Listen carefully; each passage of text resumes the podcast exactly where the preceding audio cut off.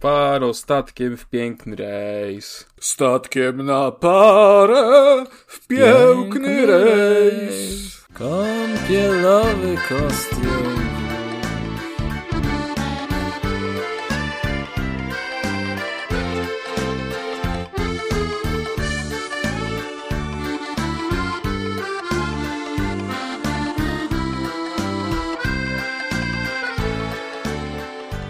Ja, ty nie wiesz, jakiego mi Kacper ostatnio wczoraj psikusa wyciął. No, nie wiem, jakie ci Kacper psikusy wyciął. Prankster, kurwa. Leżę sobie na wersalce elegancko, prawda? Oglądam sobie Czas Apokalipsy, bardzo dobry film swoją A drogą. leżałeś sobie na wersalce, a on ci zrobił tego tego Pietrka. E, Kogucika, no kogucika. niestety nie, nie zrobił mi morenki, ale zro, zrobił mi coś o wiele gorszego, bo ja sobie leżę, oglądam ten. Czas Apokalipsy. Rozkoszuję się, prawda, tutaj Kopole, jak tam nakręcił e, wspaniałe ujęcia, ten klimat wręcz się wylewa z telewizora i pisze Kacper. No cześć Konradku, co tam? Słuchaj, miałbyś czas i siły na e, korektę recenzji? Ja mówię, to pewnie Kacperku, dawaj co tam masz, nie? I mi wysyła e, recenzja Ni- Nir Aplik... Kurwa, nie aplikant, Nir Replikant. I jeszcze pisze, o, o jeszcze tu mam taki publicystyczny, weź, weź se sprawdź też, nie? I mi wysyła tam o Apple Watchu, y, czy warto se kupić. No to ja mówię, dobre, to wstaję specjalnie, włączam komputer, włączam, bo daleko miałem, A więc musiałem plik. przejść. Panie, lepiej, słuchaj tego, ja sobie zaczynam czytać tego y, Niera Replikanta, nie? Pierwszą, pierwszy akapit, tam y, wprowadzam jakieś tam swoje komentarze i I tak czytam, tu Kacper jakieś tam pisze o, o tym, że każdy z nas codziennie przybiera e, różne maski, prawda, że e, można się w tym zatracić, nie? I tam nawiązuje do e, Cypriana Kamila, przepraszam, Kamila Cypriana Norwid, tak? Czekaj. Norwida. Do Norwida. No. I, I wiesz, i czytam dalej, tutaj cytuję w kolejnym akapicie, ja tak sobie czytam, ja taki zaintrygowany jestem. E, matko, se myślę, jak on to teraz to nawiąże do, do tego replikanta, bo tak słyszałem, te JRPG mają, mają takie myki fabularne, że to faktycznie y, y, tam jest głęboko czasami. I, i tak se czytam, czytam i w połowie, w połowie drugiego akapitu tak se zdałem sprawę, że chyba mnie w chuja robi, I to nie jest recenzja. bo nie, bo po pierwsze tu nie ma nawet słowa o, nie, o nierze replikancie, a po drugie ta gra nawet jeszcze nie wyszła. Ale trochę ci się zeszło, jak dopiero w drugim akapicie. I to nie jest koniec. Bo ja piszę do Kaspera, o ty pranksterze, ty o ty, ty gnojku, ty ja ci dam, nie, aha, ale śmieszne. Yy, I powiedział, że analiza porównawcza gdzieś tam jakaś tam naturalna. Ale mówi, ale dobra, ale o tym Apple Watchu to, to sprawdź. Otwier no mówię, no dobra, no to, to zobaczę, tu coś tam napisał, nie? Włączam, a, a to kurwa druga analiza.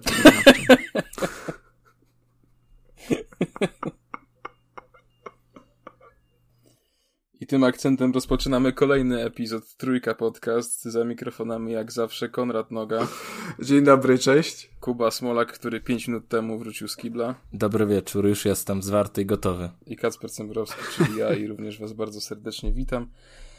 E, wow. E, przede wszystkim spóźnionych, wesołych świąt. E, wesołego, smacznego jajka i mokrego dyngusa. Czy tak jak powiedział Konrad, e, mi e, w ciągu właśnie tych świąt sztywnego dyngusa. Nie wiem jak to interpretować. Nie mamy Jak czasu, chcesz. bo nas e, goni czas. Znaczy wiesz, Kacper, ty jeszcze, od- ty jeszcze tego nie rozumiesz, bo młody jesteś, ale Kacper, y, znaczy Kacper, Konrad jest jednak trochę starszy i to już są pewne problemy. A dziadek Smolak to już ma A już, już się o tym, w działkę, działkę na cmentarzu wybraną od roku, co tym najmniej. wieku już się o tym nie myśli. Swoją drogą, e, dziadek Smolak, albo raz, że Kuba ma 45 lat, dwa, że ma brodę po kolana jak Gandalf. Zobaczcie sobie go na, tam na Twitterze, czy gdzieś tam, to się przelecicie. W każdym razie, przechodząc do, do, do newsów growych, e, jak zawsze, e, Apex Legends odnosi wielkie sukcesy, ponieważ e, w grę na całym świecie zagrało już 100 milionów graczy. To i tak mniej niż w Valheim. Tak? A jak ty to policzyłeś? no właśnie. Na palcach. Nie, no to tak. 100 milionów graczy zagrało, a ja nie zagrałem. To trochę takie dziwne jest, no. 100 milionów? Przecież tyle ludzi nie ma na świecie generalnie. Przecież to ile? Na, na świecie są 4 miliony ludzi. To nie... Trochę chyba kłamią, nie? No ale w każdym na razie... E, na świecie jest 39 milionów ludzi, bo liczy się tylko Polska. Nie no, chodzi o to, że na świecie nie może być ponad 50 e, milionów ludzi, bo spadają z krawędzi. Tak, tak, tak, tak. Albo po prostu pod, jak na przykład chcę iść na Arktykę, nie? To podchodzą i tam są te służby takie tajne, co nie, nie, pozwala, nie, nie dopuszczają tam nikogo i po prostu zastrzeliwują tych ludzi. Właśnie, byłeś kiedyś na Arktyce? No nie, no właśnie. Służby z Rosji. W ogóle ciężka to jest sprawa tak naprawdę. Eee, też no, no, a, a co na ten temat w TVP mówili, może Konrad by powiedział? O właśnie, właśnie, właśnie. Nie no, TVP to chyba akurat dalej kłamią, że jest krągła. Jezus. Ale, ale, ale y, Niemcy nam zazdroszczą y, y, pieniędzy i wypłat wysokich i że się wzbogacamy, ich piecze dupa dlatego, także... Ale w ogóle kumajcie, to jest 2021 rok, a ludzie dalej myślą, że jest Ziemia jest okrągła, nie? I że to wszystko to nie jest jeden wielki spisek. Ja mam taką bekę z takich ludzi. Matko, przecież, przecież wiadome jest to, że my jesteśmy po prostu tak na takim, na takim płaskim czymś, nie? I po prostu nad nami jest taka kopuła, gdzie się wyświetla słońce i, i potem księżyc. I jak, jak ktoś mi mówi, nie? Że słońce schodzi pod ziemię jakby i się... Po... Nie no, przecież to jest absurd jakiś. Absurd. Ja teraz robię eksperyment, położę puszkę po halnym na blacie i zobaczymy, czy się stoczy. Stoi. Stoi. No, no i w tym momencie tak samo jak ten, jak ten plastikowy że... śnieg. Przecież to też. Co w tym no, no to jest też w ogóle masakra, nie? No. To prawda. Dobrze, przepraszam bardzo, jak od Apex Legends przeszliśmy do y, teorii spiskowych? Wszyscy kłamią. nie do teorii spiskowych, tylko do samej prawdy. No, a Bill Gates, jak w ogóle jak się zaszczepicie, to będziecie mieli znaczek Windowsa na ramieniu, tak, także uważajcie, nie warto. No, dobra. Nie wiem, czy powi- powinniśmy dać jakiś taki disclaimer, że to był żart, czy... Ojej, ojej, nie, dobra. Apex Legends, Kacper. Apex tak, Legends, 100 milionów nic graczy. się nie stało. No, no więc y, Respawn Entertainment, czyli ludzie, którzy wcześniej stworzyli chociażby Titanfalla, mm, mają powody do, do radości. Y, w Apexa możecie zagrać za darmo na PC, na PlayStation 4, 5, Xboxie One, Series X, Series S i od niedawna na Nintendo Switchu. E, chociaż szczerze odradzam, ponieważ e, tak czekałem na tę premierę na Switcha, ale ściągnąłem grę. Raz, że ma bardzo, zajmuje bardzo dużo miejsca, więc bez karty nawet to się nie uda, a dwa, że no działa po prostu bardzo miernie, więc... Działa jak gra na Switchu. Nie polecam, generalnie lepiej sobie, sobie po, pobrać na, na jakąś konsolę, na konsolę taką dużą że tak powiem. Eee, chciałeś no chciałeś powiedzieć nie... prawdziwą, ale się ugryzłeś w język. Nie, nie, nie, nie, nie. Switch to jest bardzo dobra konsola, tylko czasami, czasami, czasami nie dostarcza. Ale ogólnie świetna, świetna rzecz. Respawn ogłosił także, że powstanie Apex Legends Mobile, czyli wersja na smartfony. E, gra pojawi się i na iOSie, i na Androidzie. Mm, Apex Legends Mobile to już jest oficjalny tytuł produkcji jeśli mieszkacie na Filipinach albo w Indiach, to niedługo możecie mm, wziąć udział w beta testach. A ja bym chciał powiedzieć, że to jest bardzo fajna wiadomość i świetny pomysł yy, i opieram yy, swoją opinię o to, że ostatnio grałem w Call of Duty Mobile i ta gra udowodniła mi, że FPS-y na telefonach mają prawo bytu i w to się gra naprawdę dobrze. Ku mojemu zaskoczeniu. Znaczy, ja czekam na grę, która mi pokaże, że na... jest w ogóle sens grania na telefonie, nie? Znaczy, ale mówię, Call of, Duty, Call of Duty Mobile to jest absolutnie y, pełnoprawne Call of Duty sieciowe, tyle, że na telefonie. Tam są, y, no mapy są z większości części, one są akurat, akurat używane jeszcze raz, ale ale to, to, to nie jest coś takiego, że nie wiem, jak, jak było w przypadku gier na Jawę, że, że to jest cokolwiek coś innego albo jakieś zubożone. To jest dokładnie to samo, co na dużych konsolach, tylko na telefonie. Także Apex Le Legends Mobile może naprawdę wypalić. Ale ty po to Call of Duty to sięgasz jak jesteś w domu? Sobie tak masz do wyboru po prostu PC-ta, konsolę i telefon i sięgasz po telefon z tych trzech rzeczy? Nie, no jak na przykład gotuję sobie coś i nie wiem, ziemniaki, czekam aż mi się ziemniaki zagotują albo e, upiecze mi się zapiekanka, prawda, makaronowa, to sobie włączam meczyk i, albo dwa i, i ten, i sobie pykam, nie? Ale wiesz, że na ziemniaki nie trzeba się patrzeć, jak się gotują.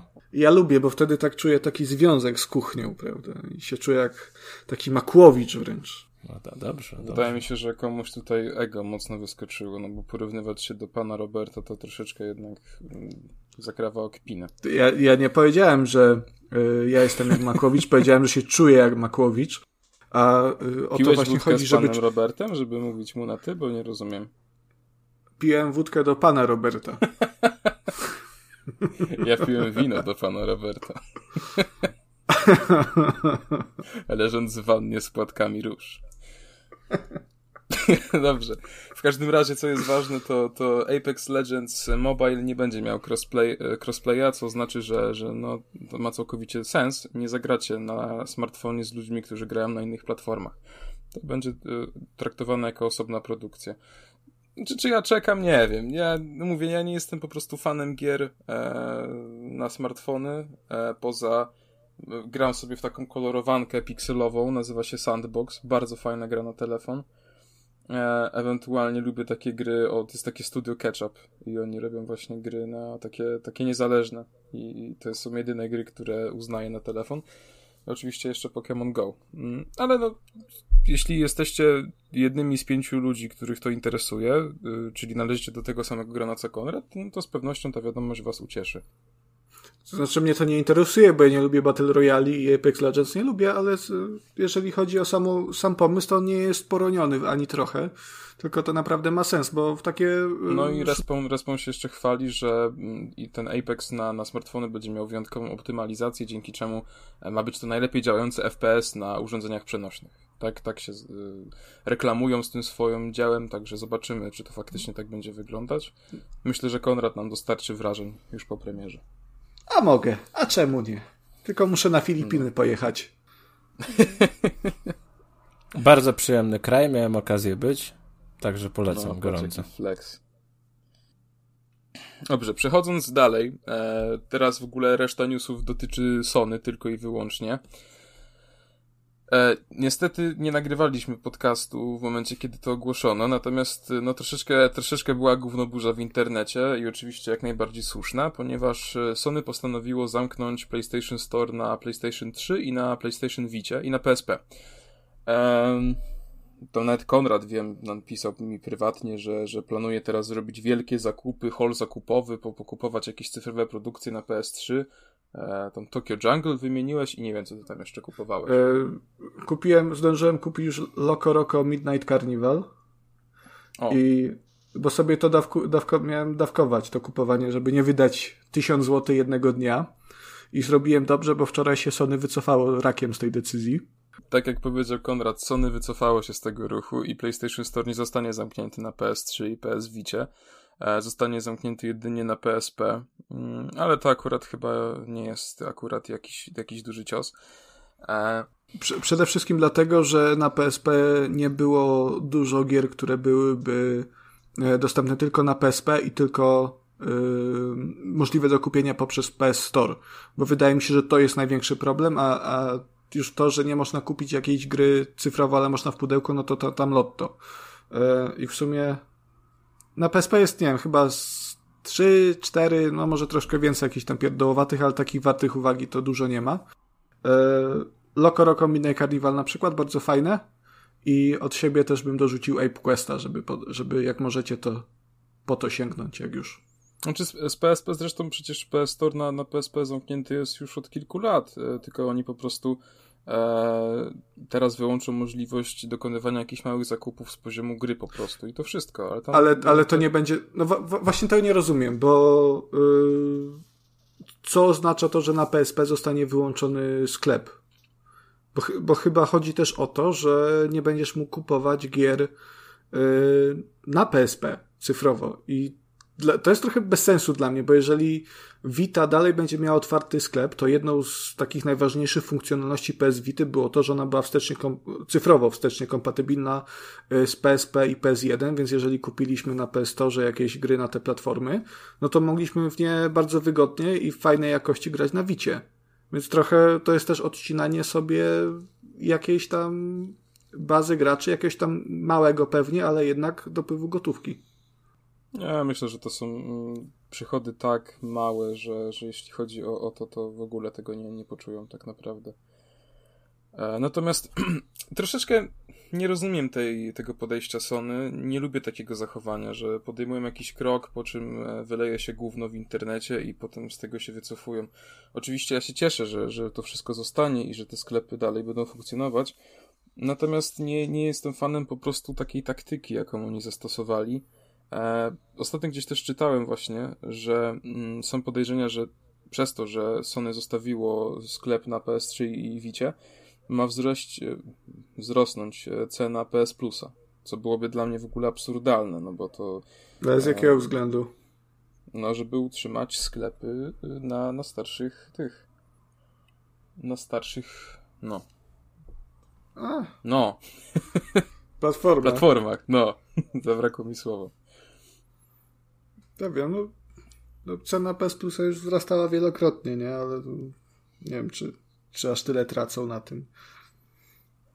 Microsoftowi na pewno się, na, na przykład opłaca się widocznie cały czas utrzymywanie sklepu z Xboxa 360. No, w każdym razie, no nie musicie wydawać teraz wszystkich swoich oszczędności na starsze gry z PS3 i, i PS Vity. Możecie spać spokojnie. Um, troszeczkę jeszcze te sklepy będą istnieć, także jeden problem z głowy. Ja współczuję tym ludziom, którzy y, tak jak rok temu część społeczeństwa rzuciła się na papier toaletowy, tak oni się rzucili na te gry na PS Store. No bo to jednak duże pieniądze, a promocji nie ma na te platformy, a, a, a tutaj się mówią, że a jednak nie trzeba było. Więc ko kontynuując złą pasę Sony, e, jest jeszcze jeden news, który jest troszeczkę, no dla mnie osobiście jest w ogóle bardzo smutny. E, Jason Schreier z Kotaku e, twierdzi, że The Last of Us doczeka się remake'u na PS5, co jest w ogóle, umówmy się, chyba najbardziej niepotrzebnym remake'iem w historii Jezus, gier komputerowych. Jak to usłyszałem, to aż się patrzyłem w czoło. The Last of Us to jest gra, która wyszła, jeśli się nie mylę, w 2013 roku. Tak. Ale The Last of Us 1 wygląda bardzo dobrze. Poza tym dostaliśmy remaster na PS4, który też wygląda i działa bardzo dobrze. W związku z tym Jaki sens ma robienie remake'u gry, która ma zaledwie w tym roku 8 lat i ona na, naprawdę, ona dowozi? To Absolutnie dla mnie żadnego. Nie wiem. Ale nie jestem wiem, ja... ciekaw, jestem ciekaw jak będzie wyglądał ten remake. Co oni tam chcą zmienić w ogóle? Ja też jestem ciekaw, ale właśnie powiem wam lepiej. W związku z tym, że Sony postanowiło zrobić remake The Last of Us, Days Gone nie doczeka się sequela. Co jest dla mnie w ogóle tragiczne. Po pierwsze, Days Gone według mnie to jest świetna gra. Eee, ja się bawiłem przy niej cudownie. I troszeczkę też ubolewam nad losem Band Studio, bo oni mają takiego po prostu niefarta. Days Gone to była pierwsza ich taka gra, gdzie rzucono ich trochę na głęboką wodę, ale według mnie wyszli z tego naprawdę obronną ręką, bo ta gra do, dostarcza. Ona naprawdę dowozi i, i wiadomo, nie jest to jakiś majstersztyk, nie jest to gra aż tak dopracowana jak powiedzmy Red Dead Redemption 2, natomiast jest to naprawdę bardzo porządna produkcja. Swoją drogą jest teraz za darmo w plusie, więc jeśli macie konsolę, macie abonament, to jeśli jeszcze tej gry nie pobraliście, to nie wiem dlaczego, nie rozumiem. Days Gone gwarantuje 60-70 godzin naprawdę świetnej zabawy. E, i szczerze powiem, że mimo tego, że jest to, do, dotyczy to tematyki zombie, to nie jest to taki. Ani to nie jest The Last of Us, ani to nie jest Dead Rising. To nie jest coś, co już nam się zdążyło przejeść. I naprawdę warto w to zagrać, dlatego ja jestem bardzo rozczarowany. Tym bardziej, że tam naprawdę jest, jest, jest jeszcze miejsce na pociągnięcie tej historii bez problemu. A teraz bardzo ważne pytanie, panie redaktorze Kacprze. Czy kupiłeś Days Gone na premierę za pełną cenę? E, właśnie do tego chciałem nawiązać. Nie, ja dostałem Days Gone, dostałem kodzik od Sony. A, no i co, No to jak, e... jak chcesz sequeli, to kurwa kup na premierę. Tak. No właśnie. I to i... jest cytat. To jest cytat. tak, d- dyrektor Band Studio, e, współtwórca Days Gone, e, powiedział w jakimś wywiadzie, jeśli uwielbiasz grę, kupią kurwa za pełną cenę. I uważam, że to są troszeczkę mocne słowa Garwina, tak szczerze. Ja rozumiem, że oni są rozczarowani decyzją Sony, ja też jak najbardziej jestem. Natomiast no troszeczkę kurwa bez przesady, nie? No. Tak spokojnie, jakby Jezus. Wiesz, on, on ma rację, bo y, największe zyski dla studia i dla danej gry najbardziej liczy się ten moment premierowy, nie? To, że ona potem przez kolejne dziesięciolecie kapie sobie powoli, to tam nikogo nie interesuje. Liczy się No chyba, okres że premiery za GTA pełną 5, cenę. które kurwa się sprzedaje cały Ale- czas, albo Diablo ale 3, G- które Ale, G, 8 lat po G- premierze kosztuje stówę cały czas, nie? ale GTA 5 nie kapie, nie? A ty, tylko tam dalej te dzieci rzucają kar- kartami kredytowymi rodziców w telewizor.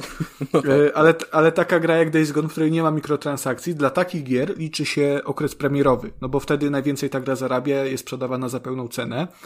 E, tylko problem w tym, że jakby no, no raz je- jego podejście, że tu takie, o, że kurwa, tam kupcie, nie? Jest takie bardzo, nie, bardzo nie, nieprzyjemne i trochę zra, zraziło mnie to do niego. E, No ja mam to jest, samo. Tro- trochę jest- przesadził według mnie. tak, i jest też przede wszystkim problem tego, że gry na premierę y, od bardzo dawna wychodzą w dość dyskusyjnym stanie. No, na, taki najgorszy przy, przypadek to jednak ten cyberpunk, em, który wydupcył się tak, że ojej, do dzisiaj słuchać to echo. No ale nawet Days Gone, y, o którym tutaj mowa, na premierę ono nie miało zbyt dobrych y, opinii.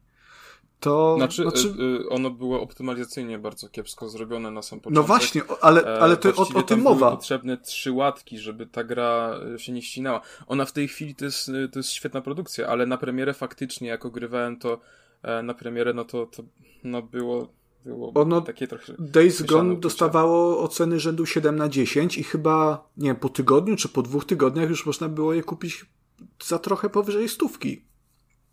Więc nie dziwmy się, że ludzie nie kupują gier na premierę, y, skoro to jest loteria, na co się trafi. No, ja- pamiętam czasy, kiedy mogłem sobie pójść i kupić sobie Call of Duty y, w 2010 na premierę za stówkę i było fajnie. To była raz, że niższa cena, mimo że wtedy nie zarabiałem, bo byłem gówniarzem, ale gra była w miarę dopracowana.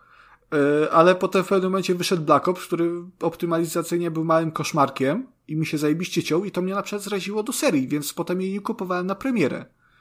I ludzie, ta, no, na tej zasadzie to działa. No, jeżeli gry będą wydawane y, w, w stanie dopracowanym, no to ludzie będą je kupować na premierę, nie będą się bali.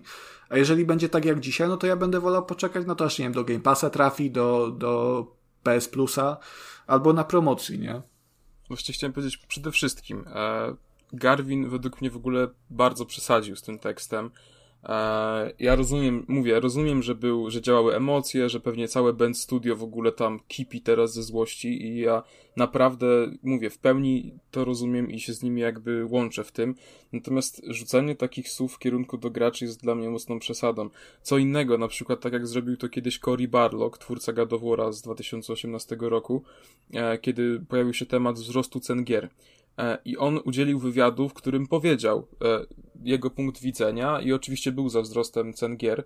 E, właściwie za wzrostem, ale jemu też chodziło o to, żeby gry po prostu nie, nie wychodziły sztampowo za te 250 zł, teraz już więcej, tylko żeby każda gra kosztowała równomiernie do tego, ile czasu, ile pracy, ile inwestycji trzeba w nią włożyć. W każdym razie przesłanie oczywiście było takie, że dobrze, że gry drożeją i to był nagłówek wszystkich newsów w tym czasie, ale zrobił to mimo wszystko z, w jakimś stylu, z pewną kulturą, przedstawił swój, swój punkt widzenia, który mo, można było zrozumieć. Garwin tutaj wyskoczył w ogóle, wiesz, no rzucanie kurwami w kierunku do graczy, no dla mnie to jest strasznie kiepskie zagranie. A z drugiej strony to, co ty mówisz, no żyjemy w takich czasach, że raz, że te gry na premierę są naprawdę często w mocno kiepskim stanie, to jest raz, a dwa, gry parę miesięcy po premierze trafiają do, właśnie czy do Game Passa, czy do PS Plusa, czy kosztują na promce jakieś 70 zł. Ja gry na premierę kupuję tylko takie jakieś specjalne. No, ostatnie gry na premierę to kupiłem e, Cyberpunka i, znaczy no dostałem Cyberpunka na premierę e, i chwilę po premierze e, The Last of Us 2, bo to są po prostu gry, w które ja, na, na które czekałem kilka lat, w które chciałem zagrać. Natomiast ogólnie, no, nie będę nikogo krytykował, że nie jest w stanie wydać 300 zł na grę w dniu premiery, która, umówmy się, ale przez pierwszy tydzień czy nawet więcej może działać po prostu chujowo, bo ja to w pełni rozumiem, nie? Dlatego mówię, jestem, rozumiem w pełni frustrację Garwina, natomiast nie rozumiem tego, w jaki sposób się wypowiedział, w jaki sposób zwrócił się w ogóle do, do graczy i, i tak jak ty mówisz, Konrad, no bardzo mnie on do siebie w ten sposób zniechęcił. Ale jeszcze jest nadzieja w PC-towcach, no bo w maju ma się ukazać Days Gone na, na, na PC-tach. Może tam jakoś szarpnie bardzo mocno i, i się zmieni ta decyzja. że Band Studio postanowiło, e, czy nie wiem, czy to Band Studio, to chyba nie od nich zależy. W każdym razie Days Gone w dniu premiery na PC będzie kosztować 169 zł. Także to jest całkiem rozsądna cena, tyle za tę grę w tym stanie spokojnie mógłbym dać. Uważam, że, że jest to cena jak najbardziej miarodajna do, do jakości e, produktu i do kalibru produkcji. E, także jeśli nie graliście, a, a gdzieś tam podobały wam się jakieś materiały czy coś, albo na przykład moja recenzja, to zachęcam do kupna, bo naprawdę warto. Swoją drogą, ja bym tylko chciał zaznaczyć, że to jest zajebiście fajne, jak postrzegane są ceny i jak gracze się przy, przyzwyczajają do cen. Bo ja pamiętam taki moment kilka lat temu, kiedy gry PC-owe zaczynały już kosztować yy, po, po 200 zł i to było wielkie oburzenie wtedy, a teraz Kacper przychodzi, no 169 zł, no nie no, fajna cena, no adekwatna do produktu. E, znaczy, no ja tutaj mam na myśli to, że po prostu wszystkie gry teraz na premierę kosztują. Um, umówmy się, przecież Returnal na, na PS5 ma na premierę kosztować 350 zł, gdzie to jest gra nie AAA, tylko to jest AA, więc ale, jakby... Ale wszystko ma kosztować 359 zł. W ogóle to jest też... AA to jest... Yy to jest coś, co powinno się plasować w tej y, średniej półce cenowej, tych 159 zł. Jak I najbardziej. Ja, jeżeli już tu jesteśmy, no, ja bardzo bym chciał polecić tego, nie będę tego recenzował, bo jeszcze tego nie, nie, nie skończyłem, ale ostatnio gramy z narzeczoną w It Takes Two. I to jest tak kurwa zajebista gra, pełna różnorodnych mechanik, ładnie wyglądająca, yy, pomysłowa, dobrze działająca na premierę, zero problemów jakichkolwiek i ona kosztuje, wyobraź sobie, 159 zł. Na konsoli. Da się? No. Da się. I ja to kupiłem na premierę, a jeżeli wychodzi Dying Light, które yy, bazowo kosztowało 259 zł i ono ma problemy optymalizacyjne. To jest gra AAA yy, stosunkowo dużego studia i dostaje oceny 7. No, ja tego nie kupię na premierę, no uh, szanujmy się, gone, ludzie. Nie, Days Gone. Yy, Days Gone, przepraszam. No, no, jest to kwestia sporna, nie? No tak jak mówię, no ja tutaj jestem trochę rozdarty, bo, bo jednocześnie rozumiem postawę graczy i rozumiem też postawę e, Garwina. E, no w każdym razie, no powtarzam się, ale mówię, uważam, że zdecydowanie zbyt mocno, zbyt gwałtownie to zostało powiedziane. No jednak czasami warto trzymać nerwy na wodzy, no bo, bo nawet mimo tego, że jestem mocnym obrońcą tej produkcji, to Garwina raczej bronić nie mam zamiaru. No i też nie, niewykluczone, że za 5-10 lat sytuacja się zmieni i jednak się doczekamy tej dwójki, bo, bo, bo będzie potrzeba na taką grę. W, wiesz co, e, jeśli na taką grę będzie potrzeba, bo mi się wydaje, że mimo wszystko niestety ten tytuł nie oprzedł się z takim hookiem, z jakim powinien się obejść, więc raczej fani nie zatęsknią. Mi się wydaje, że Days Gone, jeśli faktycznie Sony odpuści temat, to to będzie gra, o której słuch zaginie za, za 2-3 lata i po prostu już mało kto będzie o niej pamiętał. Niestety. No, właśnie kwestia tego, czy ten słuch zaginie, no bo teraz na przykład już słuch zaginął i na fali ostatnich no wydarzeń no znowu się, no. znowu się zrobiło głośno i zobaczymy, co przyniesie powiedz mi, przyszłość. Kuba, ty jako, ty jako pecetowiec planujesz zagrać w to Days Gone? Eee, planuję, ale szczerze ci powiem, że nie na premierę, bo no, ja mam tyle gier do grania, do nadrobienia, że sobie mogę spokojnie poczekać na, na pierwszą jakąś obniżkę. I, Czyli i rozumiem, że nie zagram. kupisz jej kurwa za pełną cenę? Nie, Ale dlatego, ja że on bojkotuje tego Garwina, czy... Kuba Jeszcze... nie będzie wspierał takich chamskich odzywek. Tak, teraz to za późno przepadło. Wycofałem preorder. No, ale dobra. E, ostatni news na dzisiaj e, i już teraz przechodzimy do etapu, kiedy możemy Sony pochwalić. E, jeśli nie wiecie, a możliwe w sumie, że nie wiecie, bo o tym jest zaskakująco w ogóle cicho. E, Sony teraz z okazji e, znowu zaostrzenia obostrzeń. E, ale nie w Polsce, tylko tak ogólnie. Tak, tak, tak, tak, globalnie. E, w Polsce znowu... to by co tydzień musieli dawać. No, to, to by zbankrutowali. E, więc reanimowali akcję Play at Home, czyli e, dostajecie pakiet gier za darmo, mm, właśnie w ramach tego, że no, są takie ciężkie czasy, nie? I do tej pory e, w ramach tego tej, nie wiem, usługi, nie, to nie jest usługa, w ramach tego Ofer oferty Sony mogliście pobrać Abzu, Enter the Gungeon, Res Infinite Subnautica, The Witness, Astrobot Rescue Mission, Moss, Tampera i Paper Beast, e, z czego e, bardzo polecam Abzu, bo to jest piękna gra na jeden wieczór jedynie, Enter the Gungeon, bo to jest super indyk, właściwie taki roguelike troszeczkę bardziej. E, większość z tych gier to jest gra na VR, więc to bardziej Więc super, Konrad. mega. Ja się strasznie jarałem, bo sobie wyhaczyłem z listy do kupienia kilka fajnych pozycji, właśnie MOS, właśnie Astrobota, w które powinienem zagrać, ale oczywiście miałem inne gówno gierki do ogrania. E, także będę sobie mógł w nie zagrać za e, dwa lata, jak do nich dojdę. No. Ty już e, masz no tak ja wszystko rozpisane w Excelu, tak? Na, na dwa lata w przód. Miło, że zakłada, że ja nie mam chcę, jednego Excela. Nie widziałeś jego Excela. Nie widziałeś jego Excela, stary. Ja nie wiem, co wy sobie tam pokazujecie pokątnie. No Excele sobie pokazujemy. Ja mam trochę Stary... większego Excela niż Kacper, nie? Ale to z wiekiem się zmienia. no, w każdym razie, e, do Play at Home został dodany dzisiaj Horizon Zero Dawn, razem, e, Complete Edition, czyli razem z tym e, zimowym DLC. Co prawda ja skończyłem Horizona, natomiast DLC nie kupowałem i bardzo chętnie wrócę, żeby ten dodatek przejść. Bardzo e... fajny jest, polecam. Oferta jest do 15 maja aż aktywna z tym Horizonem, dlatego jeśli jeszcze nie graliście, to, to, to zapraszam, bo, bo warto. Ja cię tylko poprawię, że powiedziałeś dzisiaj, a wypadałoby powiedzieć w zeszłym tygodniu. Bo będę to montował tydzień. Tak, tak, tak.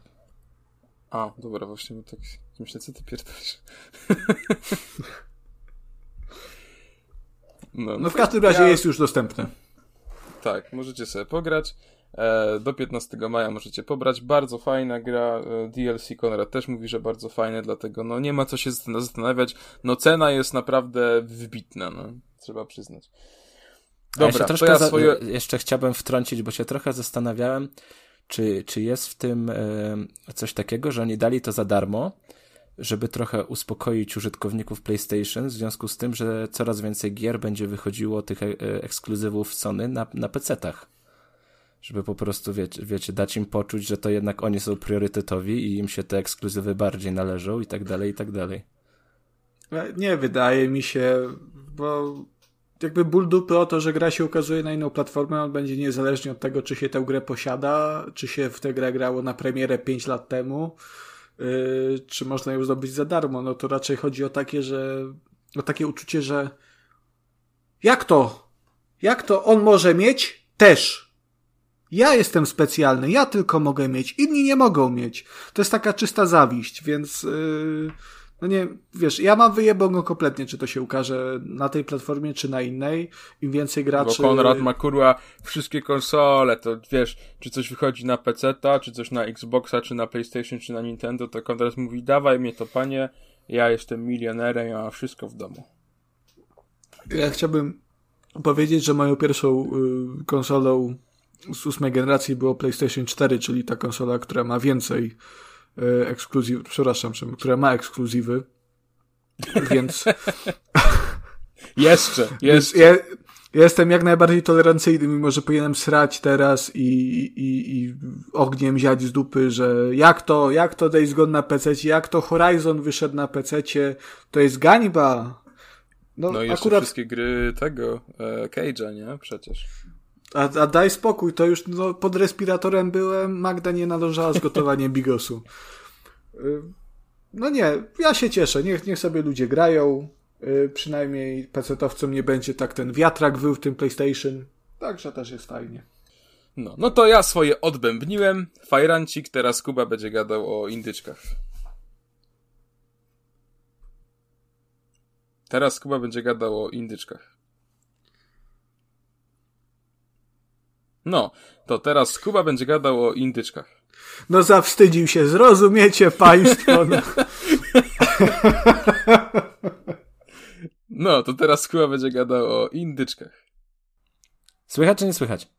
Słychać, słychać jeszcze słychać. jak? Tak, ja myślałem, że ty mi przerywasz po prostu za każdym razem. Nie, nie, nie, nie słyszeliśmy cię w ogóle. Już żeśmy ja, cię wołali, wiesz. Ja no was, to teraz Kuba. Ja was słyszałem perfekcyjnie i Kacper, Kacper robi mi wstawkę. Ja mówię, mówię, mówię, ale Kuba! Tak. Dobrze. Um. Już działa? Tak, tak. Chyba powinno być już ok. E, tak jak zwykle. Trzy, trzy indyczki na nadchodzące dni. Z czego dwa najprawdopodobniej już są dostępne. E, biorąc pod uwagę prędkość montażu. I tak, pierwsza propozycja to We Are the Caretakers.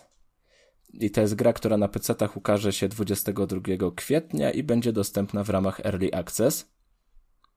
I to ma być taki biedo XCOM, który przeniesie nas do futurystycznego świata, ale takim najbardziej wyróżniającym tę grę elementem ma być to, że wcielimy się w ekipę, która będzie odpowiedzialna za ratowanie tego świata, tylko nie w taki czysto bohaterski sposób, a będzie chodziło na przykład o ratowanie środowiska i ratowanie zwierząt. Czyli będziemy sobie musieli zadbać o to, żeby wszystkie, wszystkie ekosystemy yy, były żywe i, i Ziemia nie, nie, nie doprowadzić do tego, żeby po prostu życie na Ziemi wyginęło. To się nazywa y, profesjonalnie ekopropaganda. Ekopropaganda zielonych, tak. Y, no i to, to, to się wydaje dość o tyle ciekawą propozycją, że takich no, dobrych gier y, ekskomowych, klonów ekskoma, to jest ciągle mało. A jednak PC-towi gracze bardzo lubią tego typu gry, ten gatunek. Swoją drogą off-top, e, właśnie przeglądam sobie screeny z e, te, tej gry i zajebiście mi to przypomina grę Spor. Nie wiem, czy kojarzycie. Błagam, Kacper. No, to jest piękna rzecz, aż mi się teraz tak jak, przypomniało. Jak, jak myśmy się zawiedli, to ty 5 lat, lat miałeś. Tak, tak. tak, tak. Jak ja bym chciał jakąś kontynuację. To, to, jest gra, dla której jestem w stanie tknąć myszkę i klawiaturę, żeby w nią zagrać, nie? Ale, ale ja to sobie przeglądam te screeny i na, na Steamie, na drugim zdjęciu dosłownie, Kuba tu mówi, że no to jest taki y, indyczy XCOM i na drugim zdjęciu na Steamie y, dwie grupy, nie wiem jak to nazwę, takich plemiennych wojowników stoją po prostu na pustym polu naprzeciwko siebie i do siebie naparzają, także Y, ta taktyka tu wygląda po prostu. Ale nie, ale, ale fajnie to wygląda. Mam wrażenie, że tu jest jakieś takie budowanie baz, bazy trochę? Wiesz, z tego co tam mm, gdzieś było w opisie tej gry na Steamie, to pracuje przy tym jakiś były pracownik z Blizzarda. Także są tam ludzie z doświadczeniem więc może z tego będzie coś, coś więcej. No ja te, też widziałem te screeny i też mnie to jakoś nie urzekło, te, te walki szczególnie, bo to wygląda trochę tak bardziej jak, nie wiem, trzecie Heroesy ni, niż XCOM. No tak, tak, tak, tak, tak, tak, tak. Ale, ale ładnie ale to wygląda. Tam coś się wydarzy, no. Ta, ta, ta, stylistyka jest taka ciekawa, bo ona wygląda trochę, te stworki, które tu są, yy, na przykład taki mamuto nosorożec, on wygląda troszkę jak taka jak, jak, jak taka i to w dobrym sensie mówię, ale jak ociosany z drewna, jak taka drewniana figurka troszkę. Właśnie, bo tutaj z tymi nosorożcami to jest taki, taki myk, yy, że to będzie motyw przewodni tej produkcji i nawet jak zdecydujecie się kupić grę, to 10% e, z zarobionych pieniążków twórcy oddają na mm, organizację zajmującą się ochroną nosorożców. Także tutaj... O, to, fa to fajne. Tak, także to jest taki dodatkowy, dodatkowy bajer. Także kupcie kurwa na premierę. Jeśli chcecie rasować nosorożce, bo jak dobrze wiemy, z jednorożcami się nie udało, nie kupowaliście gier na premierę i teraz nie ma jednorożców. Niestety. Tylko na rewale są, ale to nie to samo. No jeszcze w opisie możemy się doczytać, że też inspirowali się Darkest Dungeon, także nie wiem, to może stąd Co? to ustać. Co? Tak, jest inspiracja. Tak, Czekaj, bo teraz ja mam, ja mam jakiś taki błąd poznawczy, a bez kitu. Może dlatego jest, te postacie się... tak stoją naprzeciwko, na, naprzeciwko siebie, wiesz. Z tego co widzę, to oni się Darkest Dungeon inspirowali przy y, budowaniu, tworzeniu y, własnej drużyny, ale to. No, no ciekawy jestem, jak to wyjdzie. No zobaczymy, zobaczymy za dwa dni. Pewnie, pewnie. To będzie taki, wydaje mi się, że to będzie jeden z tych głośniejszych early accessów. Dobra, to to była pierwsza propozycja. Jeśli chcecie ratować nosorożce, to, to polecam serdecznie. Drugi indyczek, który też ukaże się 22 kwietnia i będzie dostępny na PC-tach, Xboxie, PlayStation i Switchu, czyli na wszystkich platformach, to będzie Buildings Have Feelings 2 od Merge Game, Games. I to będzie gra strategiczna o zarządzaniu miastem. Ale. Ale. Tu jest psikus. Jaki jest psikus? Że te budynki chodzą. Tak, tak. Tam w ogóle wszystko jest w 2D, tak? To dość nietypowo jak na, jak na City Buildera, ale yy, tak jak zauważył Konrad, te budynki chodzą, bo wszystko kręci się wokół tego budy tych budynków, jak sam tytuł wskazuje i nawet nasza postać, w którą się wcielimy, to to będzie po prostu taka kamienica, kamienica z nogami. I naszym zadaniem będzie nie doprowadzenie do tego, żeby upadające miasto upadło całkowicie. Więc będziemy musieli dołożyć wszelkich starań, żeby przyciągnąć do niego większą ilość mieszkańców, inwestorów itd., tak itd. Tak Więc sobie będziemy po, po yy, biegać, przechadzać się po mieście i dokonywać tam ulepszeń, remontów, stawiać nowe budynki, otwierać nowe, nowe firmy, nowe przedsiębiorstwa itd. tak ale taką przewodnią mechaniką ma być to, jak tytuł wskazuje, budynki mają mieć uczucia i swoje potrzeby i własne pomysły, marzenia. I naszym zadaniem będzie słuchanie tego wszystkiego i, i staranie się też po prostu mm, jakby wziąć ich stronę. Nie tylko taką czysto gospodarczą stronę, żeby się wszystko opłacało, ale też zrobić tak, żeby inne budynki w mieście były zadowolone jeśli, myśleliście, że na przykład Detroit Become Human to jest gra z takim ciężarem, że tutaj już wchodzi na, na taką granicę ludzkiej moralności, kiedy zastanawiasz się, czy ty jako człowiek byłbyś po stronie ludzi, czy po stronie androidów, to jednak tu w tym wypadku ta gra porusza dużo bardziej ciężki temat, ponieważ tutaj, no, tak jak Kuba mówi, właśnie wczuwamy się w budynki. Także nie rysujcie paneli przesuwając meble i nie skaczcie mocno po podłodze, bo to ich boli. Tak, i nie można na ścianach pi pisać kocham wiolkę i tak dalej. Dokładnie. Ale nie, no bardzo, bardzo fajnie to wygląda i podoba mi się, że właśnie y, mieszkańcy, jako mieszkańcy, czyli ludzie są troszeczkę tak zepchnięci na drugi plan, co nawet widzimy na, na screenach, bo to są po prostu takie, no, no takie patyczkowe ludziki bardzo konturowe, schematyczne, a te budynki są takie jakieś takie ładne i plastyczne i wszystko naprawdę fajnie to wygląda. A całość, z tego co pamiętam, jest inspirowana Belfastem. Tą piosenką Bunny M? Tak, na pewno. O, ja lubię, ja lubię bardzo Bunny M. To jest zespół, który zawsze wprowadza mnie w zajebisty mood, także chyba sprawdzę. Także nie mam wyjścia. Także dlaczego nie posłuchałeś przed, przed odcinkiem? Oczywiście, że posłuchałem. Całej płyty przesłuchałem. Mhm. Jeszcze raz Putin poleciał, oczywiście. Tak, jakbym wiedział, że ci to tak sprawia dużo przyjemności, to ja teraz będę po prostu prosił e, Konrada o taką wstawkę muzyczną, żeby no. No, Konrad, Konrad lubi i umie przede wszystkim śpiewać, yes. dlatego w sumie racja. Ra, ra, Rasputin, pa, ra, ra, ra, ra, ra, ra. Już chyba więcej mnie nie poprosisz. Nie no, już się zaśmiał się, znaczy się z lepszym humorem. Wręcz przeciwnie, mi się bardzo podobało. Teraz codziennie, jak ten, musisz mi wysyłać o siódmej rano e, jakiś utwór takiej, wiesz, typowych, jakiś abby, właśnie baniem, coś takiego, żebym tak mógł zacząć dzień po prostu z uśmiechem na twarzy, że nawet jak wstanę lewą nogą, to odsłucham wiadomość głosową od Konrada Nogi i po prostu sobie, Jezus, życie jest piękne. Wiesz co, y, aż chyba zacznę, bo jak, jak y, patrzę na Twitterze, jakie ty te rapsy czasami udostępniasz, tak załamuję ręce, myślę, matko, miej ty tego Kacpra w swojej opiece, żeby on jakiegoś rocka posłuchał, nie wiem, Rolling Stonesów, prawda, Led Zeppelin. Szazy. Coś dobrego.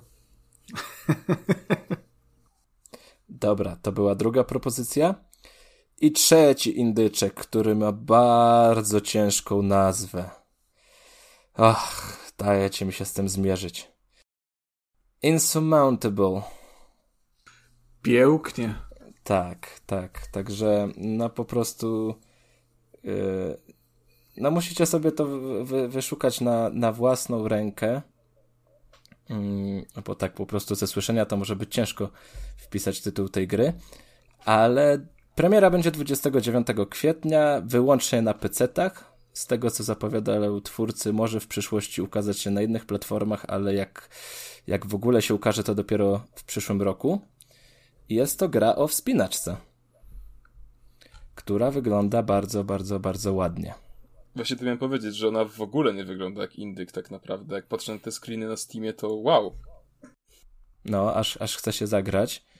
I taki jest, nie wiem, ja miałem tak, że jak spatrzyłem na te screeny, to od razu jakąś taką czułem przygodę w kościach. No, no to prawda. Jakoś z tych screenów normalnie bije taki klimat jakiś, szczerze powiem. Serio. Chyba najciekawsza propozycja tak po screenach z tych twoich dzisiejszych przygotowanych indyków. A wiesz, co, wiesz czego to wynika? Tak sobie patrzę na nie teraz i mam wrażenie, że to takie poczucie takiej przygody i, i mierzenia się z dziczą wynika przede wszystkim dlatego, że sporo z tych zdjęć jest kadrowane w ten sposób, że na pierwszym planie blisko obiektywu jest główny bohater, a w tle rozciąga się widok jakichś takich, wiesz, albo strzelistych gór, tak, tak nie, niekończących się um, miejsc do wspinaczki I, i, i to mimowolnie wywołuje w tobie takie uczucie, że przed tobą jest wielki, nieznany świat. No tu jednak będzie niewidzialna ściana. I będziesz miał tylko wyznaczony rejon, w którym możesz się wspinać. Ale co ciekawe, to to będzie roguelike. Aha, A, wspinaczkowy kurwa, to w takim stylu to w ogóle zajebista sprawa. Tak, i do tego te góry będą generowane proceduralnie. Także za każdym, za każdym podejściem to będzie Y, in, in, in, inna przygoda, inna wspinaczka, także się nie nauczysz Ej, trasy na jest, pamięć. To jest świetny pomysł w ogóle. Serio, to jest wspaniała rzecz. Teraz nie wiem, czy się Jak nabijasz, czy, czy poważnie Nie, nie, nie, mówisz, nie, nie, taki... serio. Mówię, nie, nie, nie, mówię całkowicie, po... ja wiem, że jestem ironiczny czasami, ale nie. To jest naprawdę, naprawdę mnie to zaintrygowało i uważam, że nie wiem, czy jest druga taka gra w sumie, e, która jest roguelike'iem, ale w takich klimatach, ale powiem ci, że mocno mnie zaciekawiłeś i w takim razie naprawdę serio liczę, że to w przyszłym roku się ukaże na albo na Playaka, albo na Switcha, żebym mógł to sprawdzić, bo, bo szczerze to, to naprawdę się podjarałem w tej chwili. Z takich jeszcze Dodaj czysto do listy życzeń. Z czysto technicznych informacji to do wyboru będziemy mieli trzech bohaterów i każdy będzie posiadał inną historię, więc to też będzie jakaś tam różnorodność na tym, yy, na tym tle. Czy nie tylko historię, oni też się będą zdolnościami i umiejętnościami różnili. No, to, tak w każdym rogaliku. Tak, to pierwsza sprawa. I w trakcie te, tej naszej podróży, tej naszej wspinaczki, tam się mają dziać różne eventy i, i takie no, niespodziewane wydarzenia. I tego ma być sporo. I to też ma no, czynić każdą rozgrywkę nieco inną i, i różnorodną a takim naszym głównym celem będzie zdobycie trzech szczytów.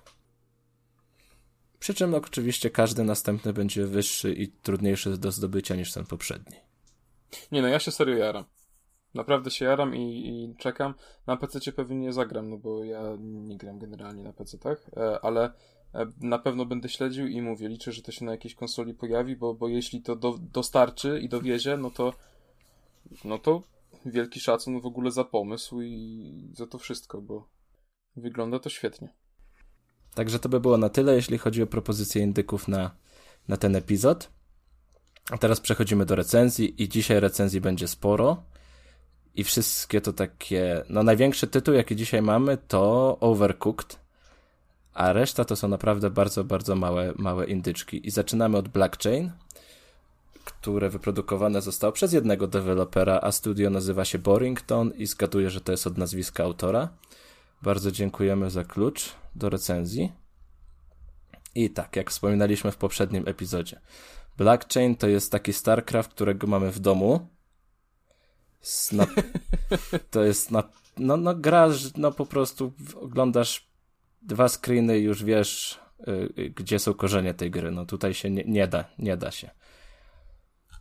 I to jest bardzo przyjemny, oldschoolowy RTS. Ja byłem pozytywnie, pozytywnie zaskoczony tym, jak, jak to działa i co oferuje. Oczywiście wątpię, że jak on by był wydany w czasach, w którym był wydawany StarCraft i kiedy był ten boom na, na RTS-y, to tam mógłby odnieść sukces, no bo jednak za mało jest tutaj tej zawartości, chociażby to, że dostępna jest tylko i wyłącznie jedna, jedna rasa. Mm, I to nie działa wszystko tak, jak powinno, płynnie, tak jak powinno działać. No nie ma tak wiele tych drobniejszych mechanik i tak dalej, i tak dalej. No nie jest, nie jest to aż tak syty RTS. Ale jako taka, taka sentymentalna podróż do przeszłości, to w moim wypadku sprawdził się bardzo, bardzo przyjemnie. Szczególnie, że gra kosztuje no dosłownie, dosłownie grosze, bo nie wiem e, ile to na złocisze będzie kosztowało, ale w przeliczeniu u mnie no to tak bym obstawiał 15 zł, czyli tak zgaduję do maksymalnie 30. E, 17,99 kosztuje tak. na polskim Steam. No to jak za te pieniądze to, to, to warto, warto dać szansę szansę twórcy. No, mi się wydaje, że to jest e, gra taka tylko i wyłącznie dla fanów takich retro RTS-ów. Ja na przykład czuję, że bym się w tym totalnie nie odnalazł. Nie, no bo ty, ty nie pamiętasz, co było retro, Kasper. Za, za młody jesteś na retro. No. Nie no, przede wszystkim RTS-y i strategię trzeba lubić. No, jeżeli nie lubisz tego gatunku, no to się nie, w nim nie odnajdziesz, a tak jak cię znam, Kasper, to mam wrażenie, że jednak RTS-y to nie jest twój gatunek trochę? Mhm. To się zgadza. Jeszcze jak. No. Bo nie gra na PC. Więc, więc wiesz, teoretycznie ja powinienem pamiętać Heroesów, yy, natomiast, że w nie nigdy nie grałem i średnio yy, je lubię, no to w ogóle mnie to nie pociąga, tak, także nawet StarCrafta nie grałem, także Blackchain, yy, mimo że on może być dobrą grą, no to mm, nie wzbudza we mnie jakichś większych emocji. A mi się całkiem podobało, szczególnie kampania. No bo w sumie tylko kampania się w tej grze jako tako liczy. No bo mając jedną, jedną rasę do wyboru, no to później na, na jakichś takich potyczkach dowolnych, tam są dosłownie cztery mapy, to to nie ma za dużo, nie, nie ma za dużo fanu. Mm, no i też, no te, nie oszukujmy się, AI nie jest takie zbytnio ogarnięte, więc po jednej potyczce już miałem, miałem dosyć ale kampania, która zabiera nas tam chyba na 12 misji, y, jest całkiem przyjemna. I jak na RTS-a to dość nawet różnorodna, bo w jednej misji musimy budować bazę, w drugiej przejmować punkty, takie troszkę w stylu mm, Warhammerowym. Mm, w innej będziemy zrzuceni po prostu oddziałem i będziemy musieli do, do, dobrnąć do końca mapy, więc udało się taką jakąś y, różnorodność zachować w czasie tej kampanii. Także było całkiem, całkiem przyjemnie. Wszystko jest dość standardowe, to co znamy z RTS-ów. No mamy piechotę, mamy jednostki e, mechaniczne, jednostki latające. No w, w piechotę buduje się w barakach, yy, pojazdy w warsztacie. No wszystko jest po prostu tak jak, tak jak to robiły klasyczne RTS-y. I tutaj nie ma nic odkrywczego.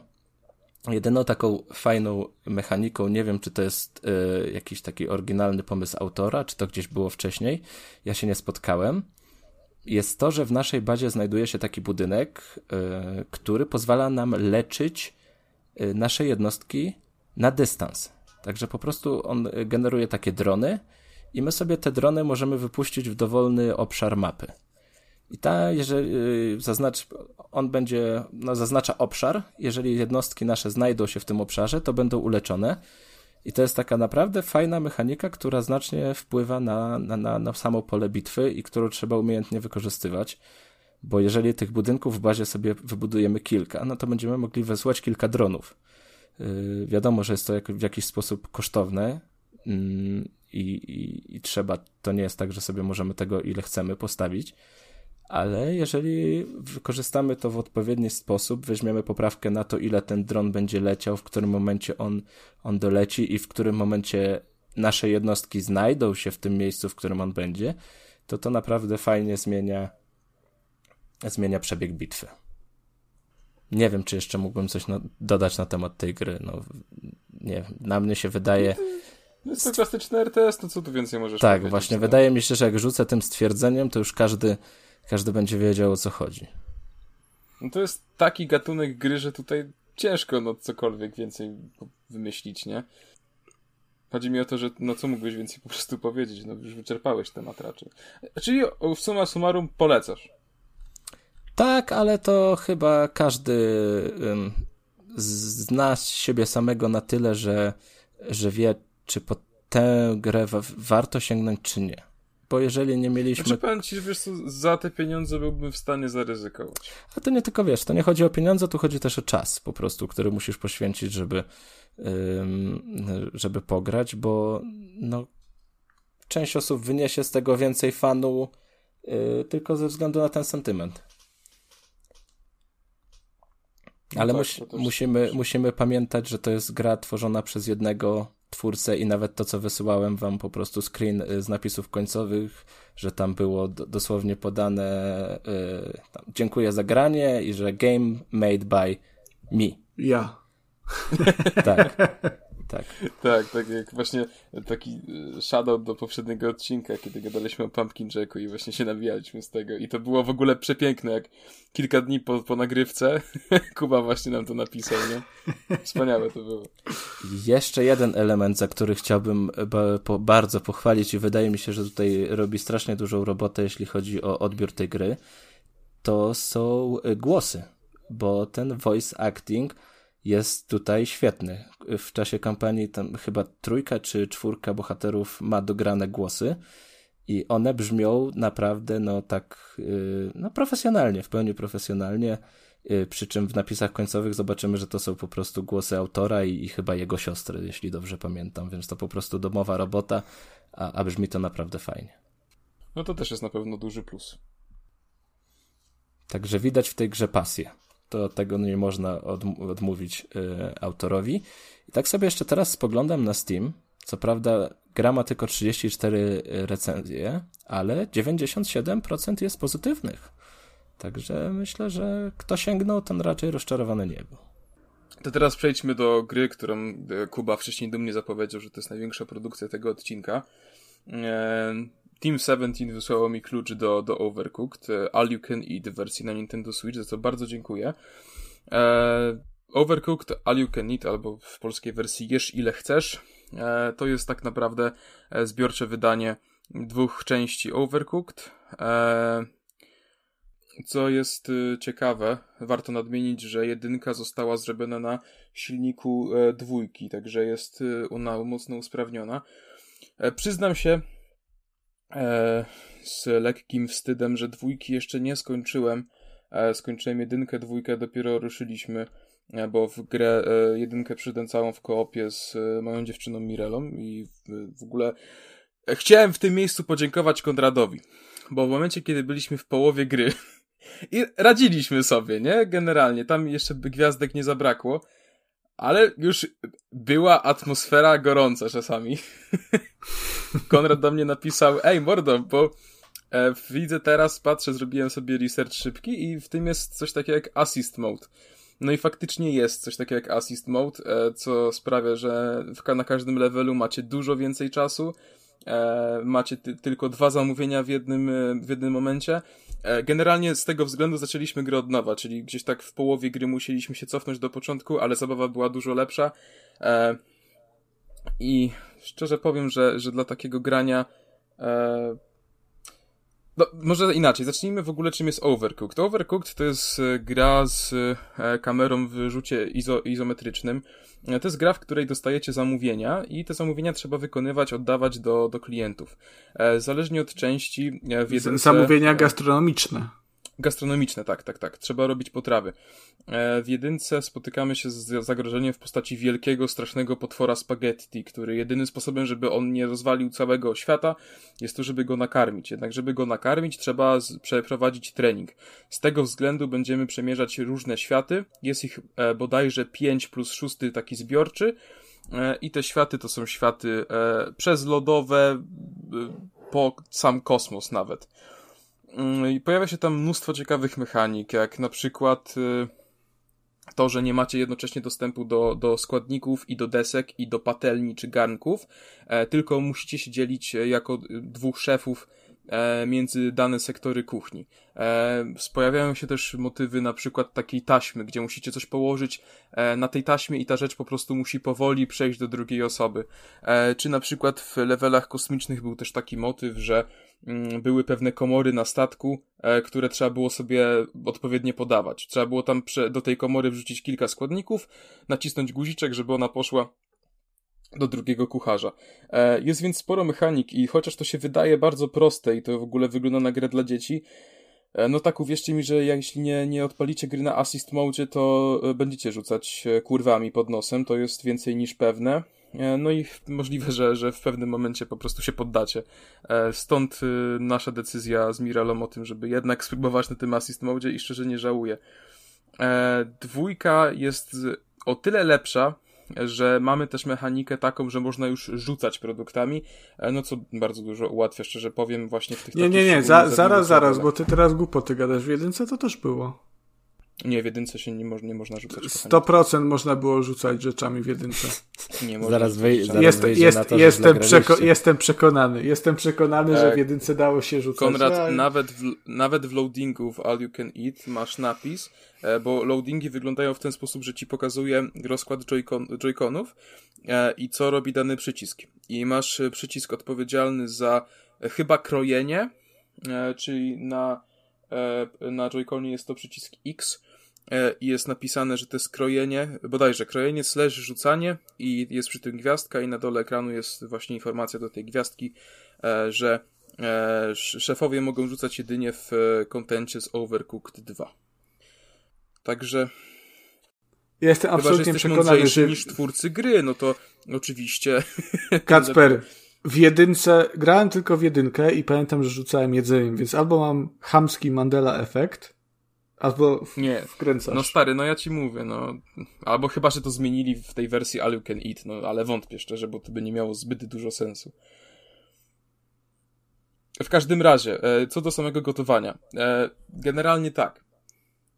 E, plansza składa się tak. Macie składniki, macie deski do krojenia, macie patelnie, macie garnki, palniki, gaśnicę. Jeśli coś przetrzymacie mm, za długo na gazie, to musicie to zgasić później, a ten, ten ogień się tak szybko rozprzestrzenia, że to jest istna masakra. E, plus macie zlew, ponieważ jeśli wydacie danie na talerzu, a talerzy często jest bardzo mała liczba na planszy, e, no to, to nie jest tak, że one się respią od razu czyste, chociaż czasem tak jest, ale w większości w sytuacji dostajecie do zwrotu brudny talerz, i w nagonce po prostu tysiąca zamówień naraz musicie znaleźć czas, żeby sobie podbiec do zlewu i te talerze umyć. Więc e, mówię, chociaż ta gra się wydaje prosta i gra wydaje się po prostu produkcją dla skrojoną pod dzieciaki, e, no to powiem szczerze, że, że no nie, no nie. E, co nie zmienia faktu jednak, że bawiłem się przy tej grze naprawdę wyśmienicie. E, jedynkę, tak jak mówiłem, skończyliśmy, e, a szczerze powiem, że nie mogę się doczekać, aż dwójkę dociągnę do końca, bo mm, no świetna gra. Naprawdę świetna gra. Z tego co wiem, to wy oboje też graliście w Overcooked. Konrad mówi, że tylko w jedynkę, a tak. Kuba, ty, a ja grałem ty, ty tylko w dwójkę. Więc wszyscy, wszyscy się uzupełniliśmy. Tak, i to jeszcze jak fajnie. najpierw chciałbym Kacprowi zwrócić honor, bo sprawdziłem i faktycznie ku mojemu zaskoczeniu w jedynce nie można było rzucać jedzeniem. E, mimo, że jestem w świecie przekonany, że dało się to robić, no ale no znaczy, widocznie nie. Chyba że, chyba, że mówimy o czymś innym, bo w jedynce mm, możesz upuszczać jedzenie na podłogę, jeśli o tym mówisz. To możesz tak robić. E, na przykład jak się spieszysz, to zamiast odłożyć rzecz na blat, możesz z komory sobie zabrać i ją rzucić na podłogę, potem ją sobie podnieść. Tak, no, ale wiem, to nie do końca ale, jest rzucanie. Ale jestem, jestem przekonany, że rzucałem tym jedzeniem, no ale mniejsza o to. Yy, naj, najbardziej mnie ciekawi, yy, bo trochę rozmawialiśmy o tym, jak, jak w to grałeś.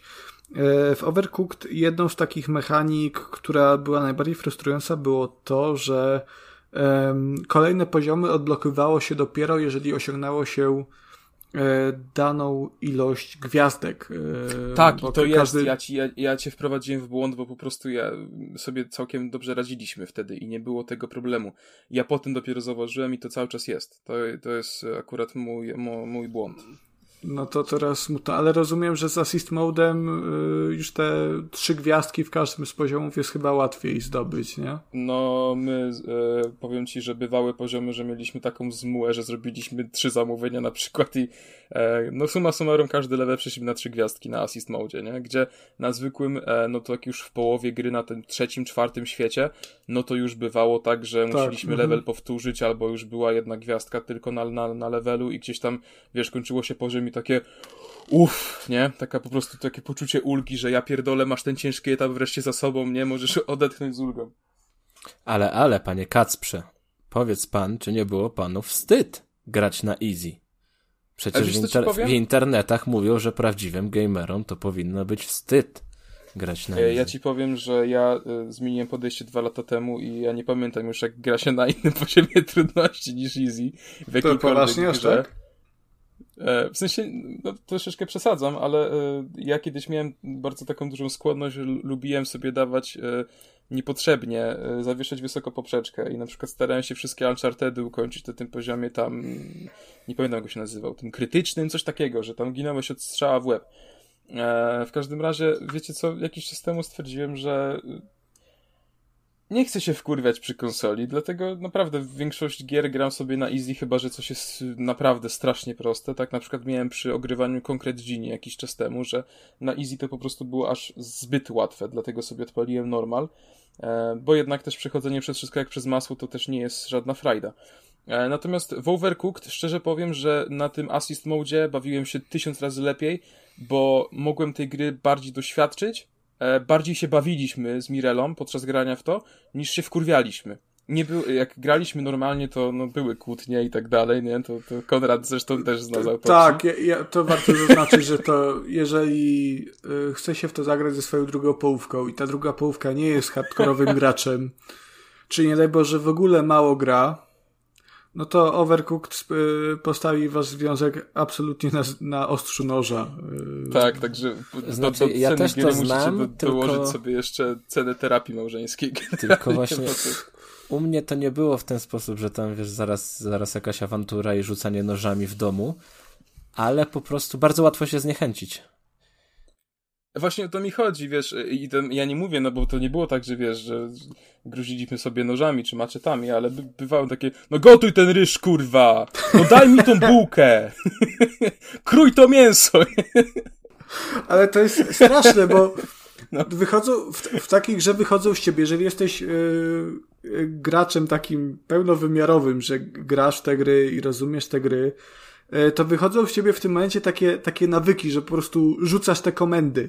I mimo, że nawet nie chcę, żeby to brzmiało po prostu jakoś nieprzyjemnie, tak, to, to, to, tak, to, to są takie szczeknięcia. Daj ten ryż, daj ten ryż, nie? I to jest. Tak.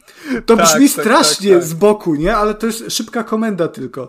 Więc mimo, że ciebie może. Yy, ten poziom trudności nie zniechęci, to już jeżeli grasz z osobą, która na co dzień nie gra, to te, tę osobę to może bardzo zniechęcić i wiem, że tak miałem z Magdą na przykład. Znaczy, y, no ja e, dużo gram, Mirela gra chyba jeszcze więcej nawet, dlatego wiesz, z tym nie było problemu, ale bardziej chodzi o to, że wiesz, właśnie w etapie już e, ponad połowie gry zaczynała się nerwówka. Ja bardzo nie lubię czegoś takiego. Odpali, stwierdziliśmy, dobra, wracamy do początku, odpalamy tego assist moda i po prostu graliśmy i się śmialiśmy. Wiecie o co chodzi. Mhm. A według mnie Overcooked właśnie to powinna być tego typu gra. Oczywiście ten tryb zwykły jest świetny na przykład na jakieś streamy. No bo jak ci się zapali cała kuchnia, to możesz się fajnie drzeć do mikrofonu, ludzie to będą oglądać. Ale jeśli chcesz fajnie spędzić czas z drugą połówką, czy po prostu z jakimś kumplem, koleżanką, wydaje mi się, że ten assist mode jest lepszym wyjściem. Tym bardziej, że to jest naprawdę, w, w przypadku tego assist moda, to jest taka po prostu chillowa, fajna gierka. I podoba mi się, że, że twórcy dodali taką opcję, e, no bo teraz każdy właśnie może sobie dobrać to pod siebie. Albo się możesz wkurwiać i się denerwować i łamać Joy-Cona, bo, bo nie przyszedłeś jednego levela po raz 17, albo możesz sobie po prostu grać we dwójkę i, i na chillku sobie to wszystko robić. E, więc generalnie e, e, fajnie, ja się cieszę, że zaznałem i takie, i takie rozgrywki, nie? Bo i to, i to ma swój urok. Ja nie mogę powiedzieć, żebym chciał tylko assist mode, albo tylko ten zwykły tryb.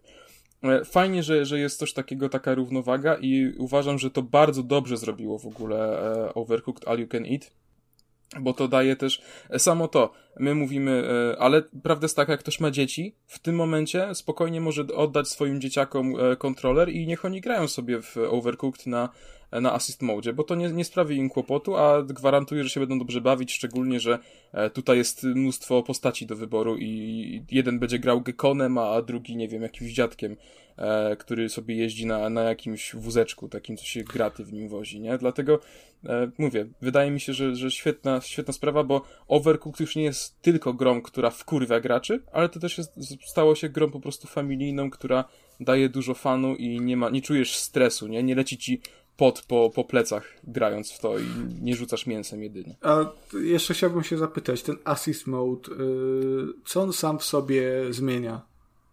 E, to, e, mówiłem na początku, on daje ci dużo więcej czasu e, na, na, wszystkie, na, na cały level w ogóle, masz mnóstwo więcej czasu. To jest raz. Dwa, e, zamówienia dostajesz tylko dwa w ciągu jednego czasu, nie? Bo normalnie masz chyba nawet do pięciu.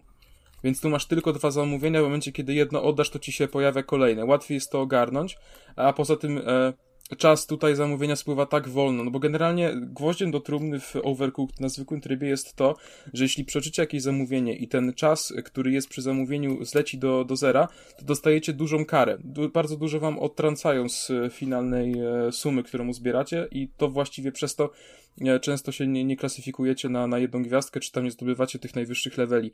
W assist mode ten czas jest tak długi, że no nie ma chuja, żebyście nie zdążyli. To naprawdę chyba on jest, ten czas na, na zamówienie jest chyba dłuższy niż czas na w ogóle wykonanie levela, nie? Dlatego to po prostu to wprowadza taką totalną chillerkę podczas grania. A, a możesz mówię, sobie wybrać, y, jakie chcesz ułatwienia sobie włączyć? Czy to jest po e, prostu zero-jedynkowe? To jest, to jest na, na, po prostu określone. E, no i też Aha. jest taka sprawa, że właśnie musisz odpalić save'a na assist mode, dlatego by się cofnęliśmy -hmm. do mhm. początku, nie? Bo nie ma czegoś takiego, że możesz sobie to przełączać podczas rozgrywki. Albo odpalasz całego save'a na zwykłym, albo odpalasz całego save'a na assist mode. Kurde, to trochę słabo, bo na przykład yy, jak grałem w Moving Out, yy, mhm. to ono właśnie pozwala na nie dość, że na przełączanie tego assist mode'a yy, w locie, po prostu na jednym save'ie, Y, to jeszcze masz do wyboru różne rodzaje ułatwień. Możesz sobie na przykład włączyć większość ilość czasu, y, albo chyba mniejszą ilość przedmiotów. W każdym razie to nie jest tak, że zero-jedynkowo. Możesz sobie dostosować ten poziom trudności pod siebie i w sumie troszkę szkoda, że w Overcookcie to nie ma, że na przykład możesz mieć więcej czasu na ogarnięcie natłoku zamówień, albo po prostu standardową ilość czasu, ale naraz ci wpływają tylko dwa jednocześnie. Tak, to prawda. I też troszeczkę tutaj właśnie jedyny minus tego to jest taki, że właśnie nie możesz sobie tym spokojnie tak żonglować podczas rozgrywki, nie? Bo szczerze powiem, że jednak trochę bolało, jak, e, jak trzeba było porzucić save'a, gdzie tam była większość gry zrobiona, nie? E, natomiast ogólnie, szczerze, no uważam, że Overcooked to jest świetna gra, w którą każdy powinien zagrać, bo to jest. Wydaje mi się, że to jest produkcja dla każdego i, i każdy się przy tym będzie na swój sposób dobrze bawił. E, poza tym e, świetna jest muzyka. Dla mnie, na mnie w ogóle wielkie wrażenie zrobiło to, jak levele się kończą, czasu już robi się ta, ta kreska czasu robi się czerwona i ta muzyka zaczyna w ogóle przyspieszać, nie? I to zależnie, albo jakaś muzyka country leci na przykład i nagle ona jest na speedzie dwa razy. I to tak nakręca jakoś gracza, że ty po prostu wtedy bierzesz to wszystko, jak najszybciej chcesz kroić w ogóle, nie? Bardzo fajnie to wpływa. Poza tym jest bardzo urocza w ogóle e, oprawa e, wizualna, grafika jest wspaniała. No i na, jak graliśmy na Switchu e, i tak jak tutaj się śmiejemy praktycznie w każdym odcinku, że gry na Switchu nie działają, e, tak e, Overcooked działa wyśmienicie. E, więc nie ma żadnych kłopotów, gra e, w ogóle nie laguje, nie ma, nie było żadnych problemów. Jeśli chodzi o, o rozgrywkę, e, to było jak najbardziej ok. Dlatego Uważam, że jest to naprawdę fajna propozycja, tym bardziej, że tutaj za y, bodajże 150 zł macie bundle dwóch gier, więc to jest zabawy na, na sporo czasu, a Overcooked poza kampanią e, oferuje również tryb multiplayer, gdzie sobie sami wybieracie i to jest multiplayer albo online, albo kanapowy. E, kanapowy jest do czterech osób, także nawet to jest fajna propozycja na jakąś posiadówkę. E, jeśli zaprosicie znajomych, to wydaje mi się, że naprawdę się można dobrze bawić. Tak, ale chyba wypadałoby jeszcze zaznaczyć, że też jeżeli nie macie drugiej osoby do grania, no to nic nie staje na przeszkodzie, żeby bawić się w Overcooked samemu. E, tak, tak, jak najbardziej. I, i ja e, dwójkę e, przechodziłem sam E, I w sumie też się bardzo dobrze bawiłem. No po prostu się trzeba przełączać pomiędzy dwoma kucharzami, tak? To... Jak najbardziej, tak właśnie dobrze, że powiedziałeś, bo szczerze mi to całkowicie wypadło z głowy. E, ja też próbowałem grać sam, żeby zobaczyć jak to wygląda. E, no do każdego levela potrzebne jest jednak dwóch kucharzy i to jest w ten sposób, że jeśli gracie sami, to musicie się, tak jak Kuba mówi, przełączać między nimi i wykonywać po prostu zadania na bieżąco. Oczywiście według mnie większa frajda jest we dwójkę, że wydaje mi się, że Overcooked to jest jednak gra skrojona pod koop. Natomiast jeśli chcecie sprawdzić i nie macie z kim grać, to nie martwcie się, bo nadal ta gra dostarczy. Więc mówię, wydaje mi się, że jak za te pieniądze, e, bo wcale to, to All You Can Eat nie kosztuje fortuny, e, wydaje mi się, że warto sprawdzić, szczególnie znając życie za, za kilka miesięcy w ogóle będzie jeszcze o połowę tańsze. Dlatego e, warto mieć to na uwadze, warto sobie to gdzieś wpisać na, na, na listę gier do kupienia, bo, bo uważam, że się nie zawiedziecie. Ja się bawiłem wyśmienicie, Mirela zresztą też. Mm, no i mówię, tak jak właśnie wspominałem wcześniej, czekam aż, aż dokończymy dwójkę, no bo, bo zabawa przednia. No jeszcze nie wiem, jak ta jedynka wygląda odświeżona, bo z tego, co mówiłeś, ona jest trochę odświeżona, bo jest na no Tak, ona jest na silniku dwójki. dwójki. Powiem ale... ci, wiesz to, że jeśli chodzi o rozgrywkę, to w ogóle nie czuć różnicy. No jedyny, jedyna różnica jest taka właśnie, że e, nie możesz e, rzucać przedmiotami w jedynce, nie? Mm -hmm, Więc to jest takie to lekkie po prostu tak trochę, trochę Natomiast jeśli bo... chodzi o, powiem ci w ogóle nie czuć przeskoku między jedynką a dwójką. Czujesz się jakby to w ogóle była identyczna gra, nie? Tylko, że powiedzmy drugi świat. Mhm. Bo jak ja recenzowałem dwójkę, to tam oglądałem jakieś materiały z jedynki, no to widać było jednak, że ta dwójka ma, ma sporo usprawnień i jest po prostu tym samym, tylko, tylko zrobionym na zasadzie więcej i lepiej, stabilniej, no ale z tego co mówisz, to po prostu yy, wyrównali to w tej edycji i, i to tak jakby się miało dwie takie same gry, tak? Praktycznie. Tak, tak. I tutaj naprawdę muszę przyznać, że Ghost Town Games stanęło na wysokości zadania, bo naprawdę, no mówię wam, to jest gwarantowana dobra zabawa na, na spokojnie e, kilkanaście godzin tak naprawdę, bo, bo fabuła myślę, że około pięciu godzin wam zajmie na, na, na jeden świat, no, no, na jedną część, przepraszam. Mm, plus tryby multiplayer, więc uważam, że, że naprawdę warto, to jest też, tak jak mówiłem, świetna gra na jakieś imprezy. Dlatego ja naprawdę serdecznie polecam, bawiłem się świetnie i, i wydaje mi się, tak jak mówiłem, że, że to jest pozycja, którą każdy się powinien na swój sposób zainteresować, bo ona dogodzi każdemu tak naprawdę. Ale wiesz, e, ty tak mówiłeś, że taka ta adrenalinka jest, szczególnie pod koniec wydawania i tak dalej. Ja miałem przyjemność pracowania na kuchni przez, przez dwa lata. Eee i tak faktycznie jest, yy, pracując na kuchni. Jeżeli tam w, w porze lunchowej czy kolacyjnej ilość zamówień zaczyna cię przygniatać, no to ta adrenalinka się zaczyna włączać. Oczywiście nikt nie mówi o rzucaniu jedzeniem, ale różne takie rzeczy, żeby przyspieszyć sobie pracę się robi i trzeba faktycznie kombinować. I mi się wydaje, że ja mogłem mieć trochę łatwiej grając w to Overcooked, bo bo to jednak jest taki ten trochę zmysł zostaje w człowieku, jak to sobie sprawnie tą pracę mm, na kuchni ułożyć. I tutaj y, ja na przykład miałem tak, że, że po takim ciężkim dniu na kuchni, to na drugi dzień mnie bolały, bolały, bolały zęby, cała szczęka, bo ze stresu po prostu zaciskałem, tak, żeby się z wszystkim wyrobić, wiesz, nie ukroić sobie palca i tak dalej. I, I grając w Overcooked też się ma taką, taką adrenalinkę, także taki jest człowiek taki spięty, żeby dobrnąć do samego końca i wykręcić ten najlepszy wynik. Mówię właśnie szczególnie, szczególnie e, jak zacznie się na przykład kuchnia palić, to już jesteś totalnie w dupie wtedy, nie? E, chodzi mi oczywiście o overcooked, nie o warunki no, w normalnym świecie. Nie, no tak, tak. Znaczy w normalnym świecie to tym bardziej jesteś w dupie. No tak, no to jest w ogóle wtedy trochę chujówka, nie? No ale w Overcooked wcale nie jest łatwiej. No, także to, to chyba tyle na temat Overcooked All You Can Eat. Jeszcze raz bardzo dziękuję Team 17 za, za dostarczenie klucza, bo, bo naprawdę sprawili mi sporo frajdy. Eee, No i A widzisz, jeszcze jedna rzecz mi się przypomniała, ci przerwę z tymi podziękowaniami. Czy jakoś problem czatu został rozwiązany? E, wiesz co, no, no ja korzystałem z takiego czatu, że po prostu mówiłem do osoby obok. Tak, tak, ale mi chodzi, nie wiem, czy próbowałeś online rozgrywek. E, powiem ci szczerze, że wiesz co, nie. Przyznaję Aha, się bez aha. bicia, że nie. Także Dobra. nie jestem ci w stanie na to pytanie odpowiedzieć. Trochę teraz mnie zagiąłeś i trochę ma teraz... Czy tak A, to się wytnie, to się wytnie. Nic się nie. E, pamiętam, że to po prostu jak ja grałem, to było to dość problematyczne, no bo w multi nie było tego czasu, yy, yy, te czatu i no ciężko się komunikować. Jednak jak się, jak się nie ma drugiego gracza obok siebie, to, to ciężko. No ale zakładam, że to się nie zmieniło, bo tam właściwie ciężko jest jakkolwiek to sensownie zrobić tak naprawdę, nie? Więc wydaje mi się, że to akurat pozostało bez zmian, chociaż po, tak jak mówię, no nie sprawdzałem, więc ręki sobie uciąć nie dam. No dobra. Także gorąco polecamy. Chyba wszyscy trzej. Tak jest, ja się pod tym podpisuję imieniem i nazwiskiem. Jeszcze jak? Ostatnio napisał też do nas Adrian. Yy, wysłał nam kilka kodów na dwie gry. Yy, pierwsza z nich to jest yy, Delta V, Rings of Saturn. I to jest symulator kosmicznego górnika.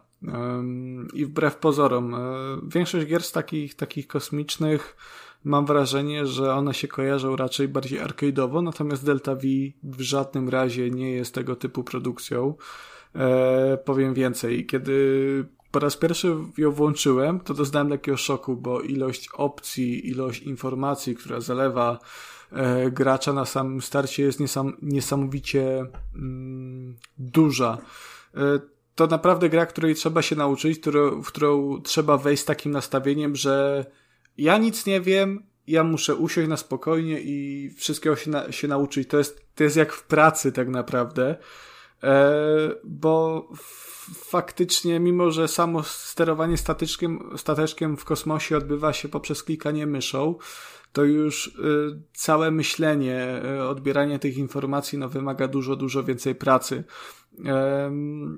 I tak, sama gra, pomysł na grę jest bardzo prosty. No, jesteśmy, jesteśmy właścicielem statku kosmicznego, górniczego e, i wyruszymy, wyruszamy w głąb e, pasa Saturna, żeby tam wydobywać e, minerały, na przykład beryl, e, wodę, jakieś żelazo właśnie z tych wszystkich mm, z tych wszystkich kamulców, które wokół tego Saturna krążą. Pomysł bardzo prosty, natomiast już wykonanie y, jest bardzo skomplikowane i tak jak mówiłem, wymaga nieco, nieco poświęcenia. I tak, już pierwszy kontakt z grą jest, jest, jest szokujący. Interfejs jest bardzo nieprzyjazny dla nowego gracza. Y, Tam jest tona informacji porozrzucana po całym y, ekranie, jest, jest mapa, są informacje o różnych prędkościach, o jakichś masach reakcyjnych i ciężko jest się połapać. Trzeba wszystko powoli y, przeanalizować, najlepiej poczytać też mm, jakieś poradniki, na przykład na Steamie w tych, w tych różnych dyskusjach od innych graczy. Em, I kiedy już się to wszystko A tu, zrobi, tu kie- się tylko wtrącę na chwilę, że Mhm. tu się całkowicie zgadzam, bo jak pierwszy raz odpaliłem ja tę grę, to miałem takie mm, nope, tak, jest, to, to nie jest nowa jebarki. Wiecie, no ja Pierwszy- się już zap zapociłem podczas samouczka, a jak skończyłem samouczek, to w sumie tylko wiedziałem, jak tym statkiem do przodu i do tyłu. Tak później trzeba było kombinować. Ja, Kuba, ja w to grałem kilka godzin i ja do, do teraz zawsze jak próbuję wyhamować tym statkiem, yy, to jest kurwa, który to był przycisk, bo jest absolutnie cała klawiatura jest ob, obłożona yy, opcjami, bo jest al, albo jest autopilot, czyli my sobie klikamy na ekranie, żeby statek mniej więcej w tym kierunku leciał, albo jest sterowanie manualne wsadem yy, i po prostu się każdym mm, nie wiem jak to się nazywa, każdym silnikiem o, o, z osobna się steruje po prostu. A ich kilka I można- dookoła tego statku jest, tak? To w zależności pewnie od pojazdu, ale, ale no można bączki kręcić to tak mm, po prostu. Naciśnięcie jednego przycisku, jednego włączenie jednego silnika będzie skutkowało tym, że będziesz kręcił bączek, bączka po prostu w kosmosie. Y, tak, tam cel jest prosty, nie? Bo cel to jest po prostu wyruszenie na zbieranie minera minerałów y, tych najbogatszych, bo tak jak mówiłem, na przykład woda jest praktycznie nic nie warta, ale już jeżeli znajdziemy jakąś grudkę berylu, który tam za 200 kg to już 10 tysięcy kredytów, czy tam dolarów, czy jaka tam waluta jest. Albo, kosztuje, albo już... RTX-y. Tak, kurwiki w oczach po prostu się, się świecą. E, więc cel jest prosty, tylko już wy wykonanie nie tak bardzo, no bo sterowanie tym statkiem jest dosyć problematyczne.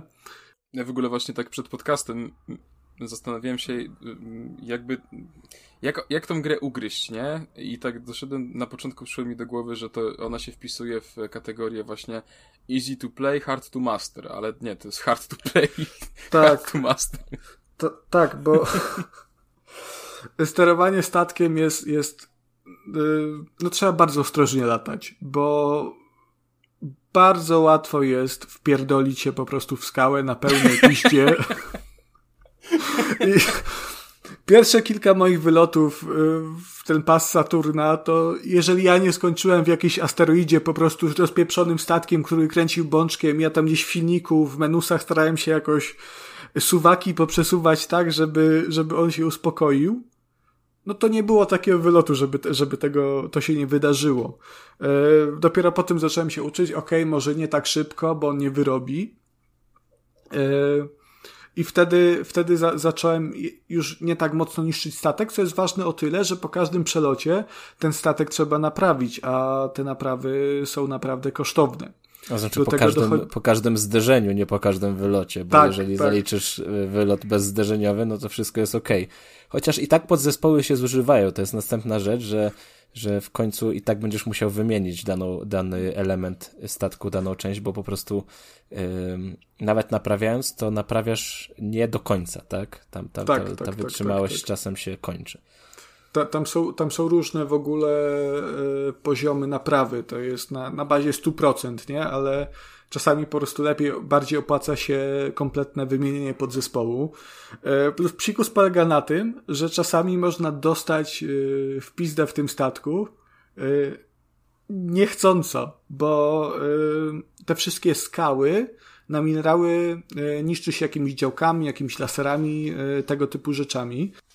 I czasami jak się dupnie z tego lasera, to, to kawałek minerału potrafi z taką prędkością wystartować w losową stronę, że niekiedy uderza ciebie w statek i, i psuje ci silnik.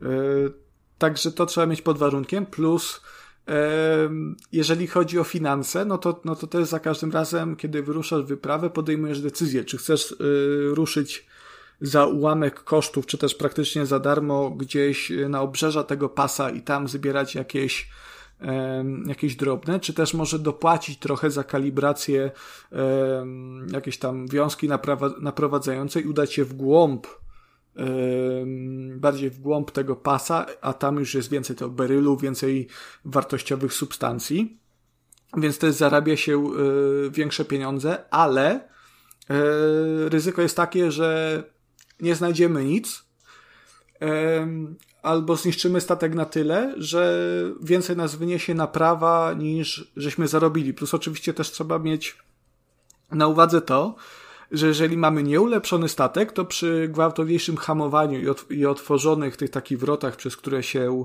te różne minerały do ładowni wprowadza, to, to część z tych minerałów, które już zgromadziliśmy, może nam wylecieć.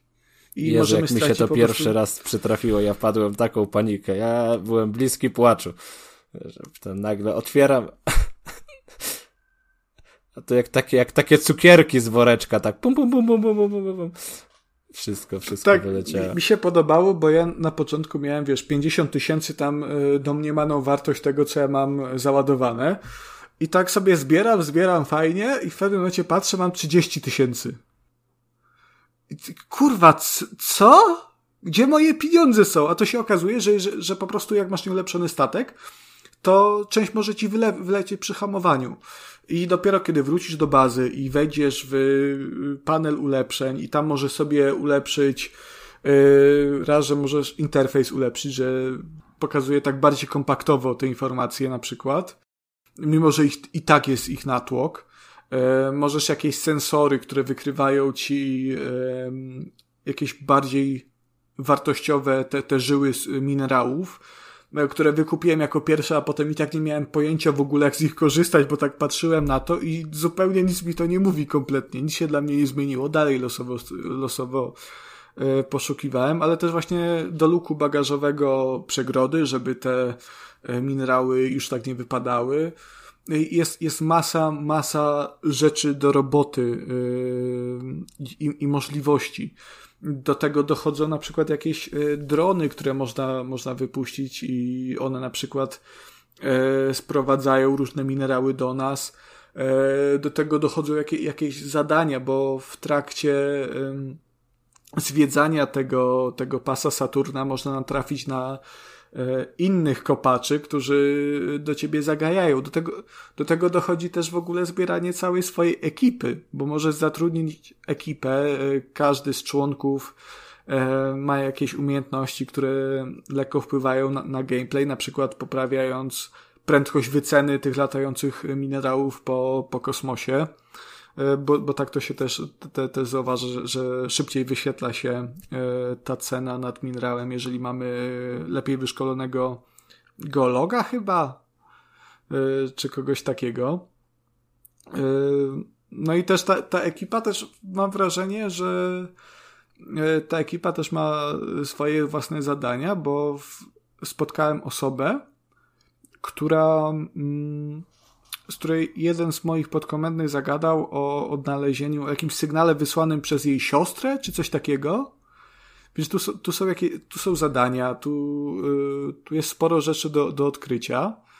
Yy, na przykład dzisiaj rano grałem, odkryłem w ogóle jakiś pomniejszy księżyc. Yy, I z tymi zadaniami też w sumie jest dziwne, bo bardzo sporo tych takich spotkań z innymi lotnikami miałem na początku, a później już praktycznie żadnego. Nie, nie wiem, Kuba, jak to u ciebie było? Sporadycznie się trafiały, ale nie miałem nic takiego, żeby, y, żeby mi się trafiło jakieś zadanie.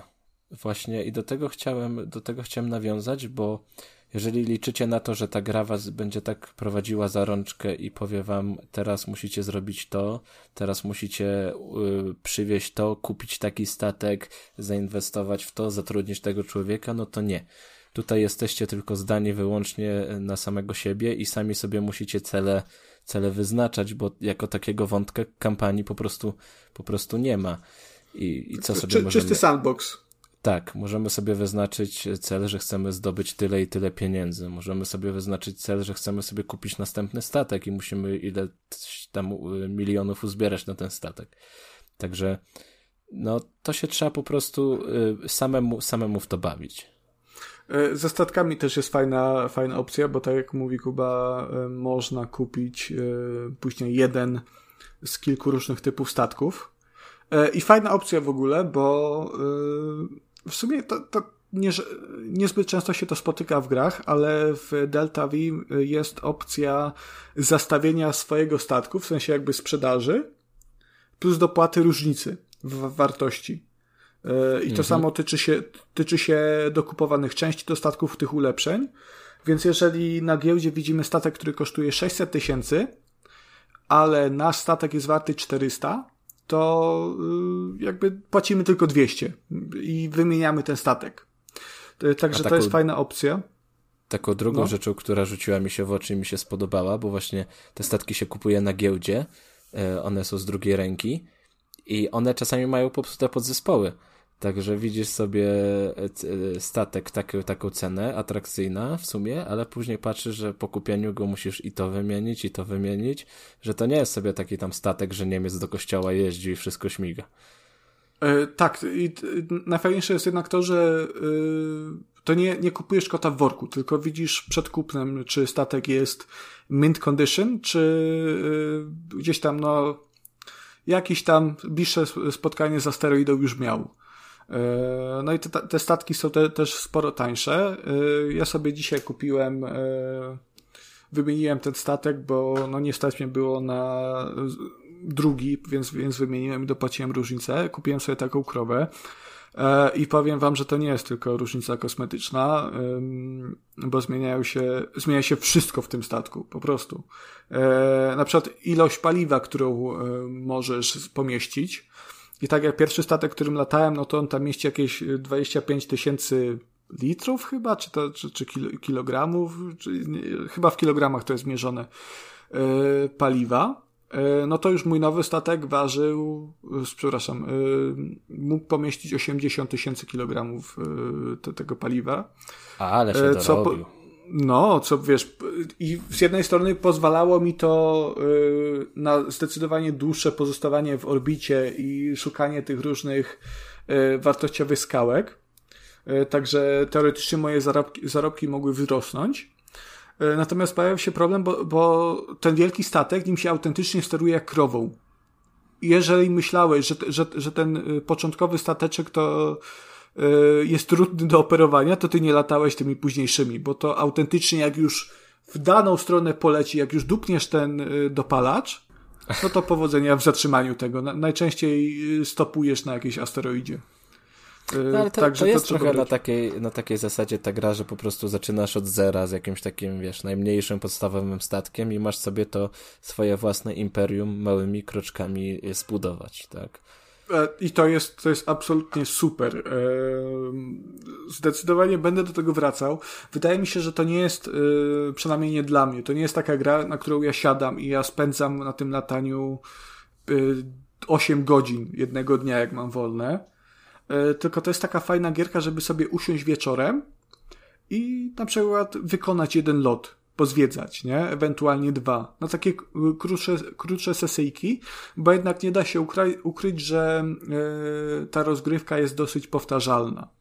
No bo cały czas robisz to samo. Lecisz, rozwalasz skałkę, patrzysz co wylatujesz, chujowe, nic nie warte, H2O, rozwalasz następną, o, beryl! I lecisz za tym berylem przez pół kilometra, nie? E, no, ale Także jak się trafi taka skałka za 20 tysięcy, to się gęba cieszy. Jezus! to już lecisz, wiesz, przez te wszystkie asteroidy po prostu to niszczysz, nie? Ale, ale naprawdę to jest, to jest radocha. Jak jest skałka warta 20 tysięcy, to to jest życie wtedy. Ale ma taki relaksujący klimat ta gra. Ta, ta oprawa i, i muzyka tam, no tak jak na spokojnie, bez pośpiechu sobie człowiek lata. Ten silniczek załączy, ten silniczek załączy, tu coś rozstrzeli, no to da się przy tym zrelaksować. Y, tak da się, z tym, że to nie jest taka gra, która y, nie wymaga skupienia. Bo są takie tytuły, które wiesz, możesz sobie puścić podcast i po prostu sobie latać czy tam jeździć.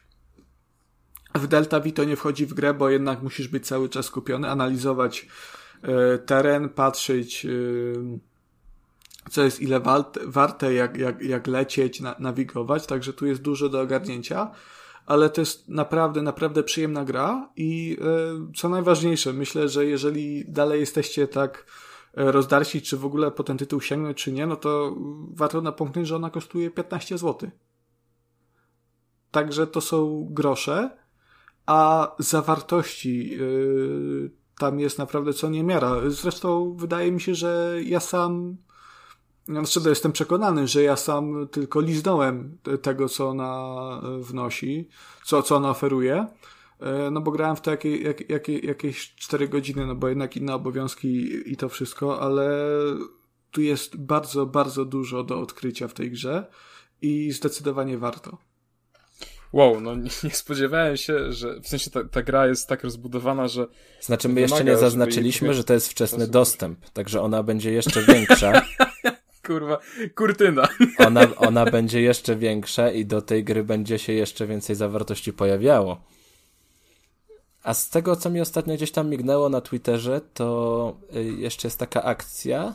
Nie wiem, czy ona jest y, czasowa, czy będzie cały czas, że możecie sobie przetestować tę grę i dostaniecie za darmo dostęp do całej zawartości, ale jeśli dobrze pamiętam, to to będzie tak na takiej zasadzie jednorazowej, że po prostu, żeby wczytać później swój zapis gry, to w tym momencie będziecie musieli zapłacić, jeżeli będziecie chcieli kontynuować. A, a tak za jednym, za pierwszym razem to po prostu macie całą zawartość za darmo. Ale wydaje mi się tak osobiście, że ta gra jest po prostu warta tych 15 zł. No, no błagam. Yy, yy, twórcy, czyli to jest Codera Software, spokojnie spokojnie mogłaby zażądać więcej niż 15 zł za to, co, co już tu jest dostępne. Także absolutnie no, warto. Tak, ale mi się z drugiej strony mi się wydaje, że nie brakuje graczy, którzy wiesz, y, kliknął właśnie sterowanie tego statku, yy, rozdupczał się o pierwszą asteroidę i rzucał to w cholerę, no bo zostaną przytłoczeni ilością tych y, numerków i mechanik. No, ale z drugiej strony masz dwie godziny yy, gry. No tak, no jeszcze jest Steamie, refund. jeżeli ci tak, się to, ci to nie siądzie następna, faktycznie. Następna sprawa. I tak, Adrian wysłał nam jeszcze jedną grę i to jest już zgoła inny tytuł. On jest równie tani, bo on kosztuje jakąś dyszkę i on się nazywa The Last Order Dungeons. I przyznam szczerze, że ja mam straszny problem z tym, jak sklasyfikować ten tytuł. Wiesz, ja się w ogóle cieszę, że ty w tę grę zagrałeś, bo ja pierwszy ją skończyłem.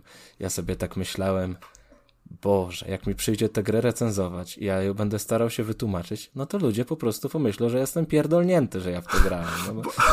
ale, ale ja, ja powiem lepiej, bo yy, Kuba, ja tak pomyślałem, że jesteś pierdolnięty. Przyznam, jak ty mi powiedziałeś, że ty pewnego poranka spędziłeś 5 godzin przy tej grze i ją przeszedłeś Nie poranka, od początku do końca. tylko dnia.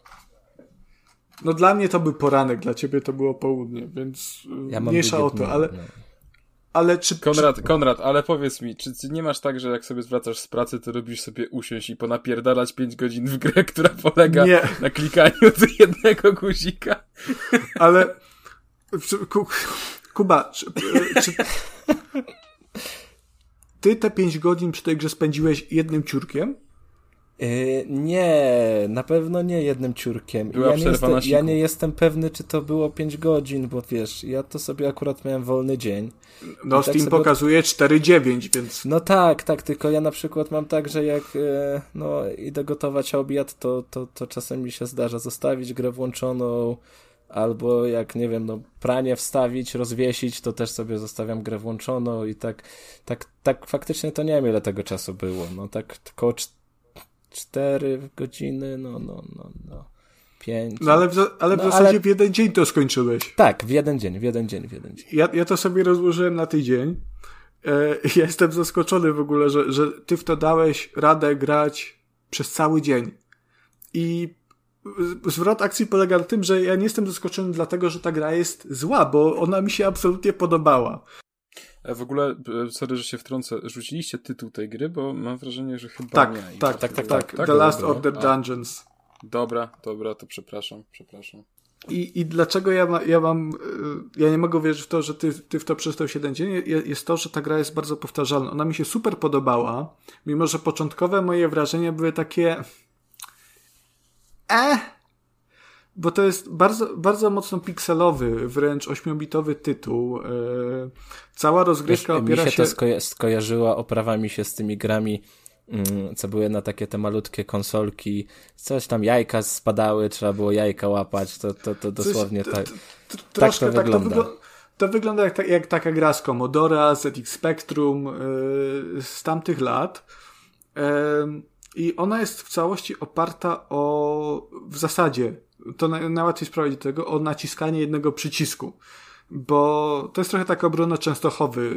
Yy, stoimy na środku planszy, z lewej i z prawej strony nadciągają na nas przeciwnicy, a naszym celem jest yy, przerzucanie tarczy z prawej na lewą w ten sposób, żeby, yy, żeby po prostu się przed tymi przeciwnikami bronić. Z tym, że psikus polega na tym, że ka każda z jednostek przeciwnika ma określoną prędkość, więc jedna porusza się szybciej, inna wolniej. Także w locie na prędce trzeba to sobie policzyć. Która do nas dotrze, dotrze szybciej i w odpowiednią stronę tę tarczę skierować. Początkowe moje wrażenia z tą grą były trochę negatywne, przyznam, bo na, nasza postać na początku jest bardzo nisko levelowa. Tu, tu, jest, tu jest też podnoszenie poziomu postaci, więc ginie się bardzo szybko. W wersji przedpremierowej, w którą ja z Kubą graliśmy, na, na samym starcie ma się tylko jedno, jedno życie, więc można zawalić tylko raz, potem wraz z levelowaniem postaci ta ilość żyć wzrasta do maksymalnie trzech, więc już jest większy margines błędu, natomiast na początku było ciężko. Teraz tego co widziałem, twórcy wprowadzili kilka aktualizacji, bo jak twórca, jak sam wspomniał, to jest gra swoją drogą produkcji Fox Sox Games. Jak twórcy napisali, oni sami zauważyli, jak ta gra jest trudna. No, bez przesady. No nie, no jest trudna, jest wymagająca. Jest A, i to jeszcze zaznaczmy, że to pogubić. polska gra, tak? To jest, to jest polskie studio. Y, tak. No i wprowadzili teraz y, nie tylko y, możliwość trenowania swoich umiejętności w trakcie treningu, ale też y, poziomy trudności, więc możemy na początku sobie ustalić łatwy, wtedy mamy od razu trzy życia. Y, Co nie zmienia faktu, że ta gra jest wymagająca. To, to, to nie jest y, samą grę. Łat, łatwo jest się na przykład wpędzić w taki kozi róg, e, i nie wykonać jakiejś akcji, bo w sytuacjach podbramkowych też możemy użyć jednego z trzech zaklęć, żeby się wyratować i, i czasami One się można odnawiają to z czasem, tak? Po prostu. Y, Tak, y, tak, od, odnawialne z 20, czasem. 20 sekund. Takie najgorsze się odnawia szybciej, to środkowe trochę dłużej, no i to najlepsze po prostu potrzebuje najwięcej czasu. Warto o tym pamiętać, bo też wraz z podnoszeniem poziomu zmniejsza się ilość czasu potrzebnego na, na odnowienie się ty, ty, tych umiejętności, więc na późniejszych poziomach po prostu się nadupca tymi jakimiś no nie wiem jak, jak to nazwać, no zaklęciami w zasadzie. I jest nieco łatwiej, ale na samym początku ta, ta, ta gra strasznie przypomina yy, grind to on, ona jest w zasadzie o to oparta, byle tylko podnieść ten y, poziom postaci na, na wyższy, żeby te umiejętności się szybciej odnawiały, żeby zyskać więcej życia i żeby mieć jak, jakkolwiek większe szanse, no, żeby przetrwać i żeby przejść tę misję. Y, bo to jest też taki trochę roguelite, czyli w konkretnej misji, jeżeli z, każda misja z 12 jest, jest podzielona na 5 poziomów lochu, tytułowego lochu, E, Jeżeli zginiemy na czwartym, no to jesteśmy co, cofani na, na, na pierwszy poziom, więc yy, w zasadzie to trwa 5 minut. Ka każdy poziom trwa 60 sekund, no ale przy tym, przy tej liczbie przeciwników i tego, jak bardzo em emocjonujące to potrafi być, no to ten czas upływa bardzo, bardzo szybko, ale też niekiedy potrafi no po prostu zirytować, bo jednak traci się te No i, i e, dziwisz, trzy, dziwisz mi się, że ja tak szybko skończyłem, no bo to wciąga jednak tak, no bo to jest na takiej prostej zasadzie, że e, przegrywasz i od razu jesteś pewny, że następnym razem ci wyjdzie, że już nie popełnisz tego błędu, Tak. że, już, że już wiesz i, i próbujesz znowu i, i znowu i następnym razem, no tak to wkręca na takiej zasadzie, To- no wchodzi, wchodzi na ambicje, a ja bardzo jestem, e, jak wiecie, ambitny, jeśli chodzi o, o gry, które mi rzucają, rzucają, rzucają wyzwanie. Kasper, ale śmiejesz się, ale to, to ta, ta gra właśnie trafia w ten idealny punkt, że ona jest wymagająca, ale ta, to, to ukończenie danego etapu jest, e, wiesz, na wyciągnięcie ręki już to czujesz, więc, więc cały czas, kurde, no to ja to przejdę, nie? Jeszcze siedzisz cały czas. E, I absolutnie to wciąga. I to zasało mnie do tego, do tego momentu, że mimo, że nie spędziłem przy tej grze e, pięciu godzin non-stop, to jednak jak miałem wybór, czy zagrać w The Last Order, czy w jakąś inną grę, to jednak tak yy, no jednak może bym spróbował jeszcze jedną rundkę w The Last Order, po czym sp- spędzałem yy, przy tej grze pół godziny. Yy, I pod tym względem ta gra jest absolutnie prześwietna. Problem mam z tym, dlaczego jestem zdziwiony, że, że, że Kuba spędziłeś przy tej grze tyle czasu jednego dnia to już pomijając to, że ona jest bardzo mocno opa- oparta o grind i, i momentami naprawdę czekasz, aż bijesz ten wyższy level, to jest to, że ta grafika strasznie męczy.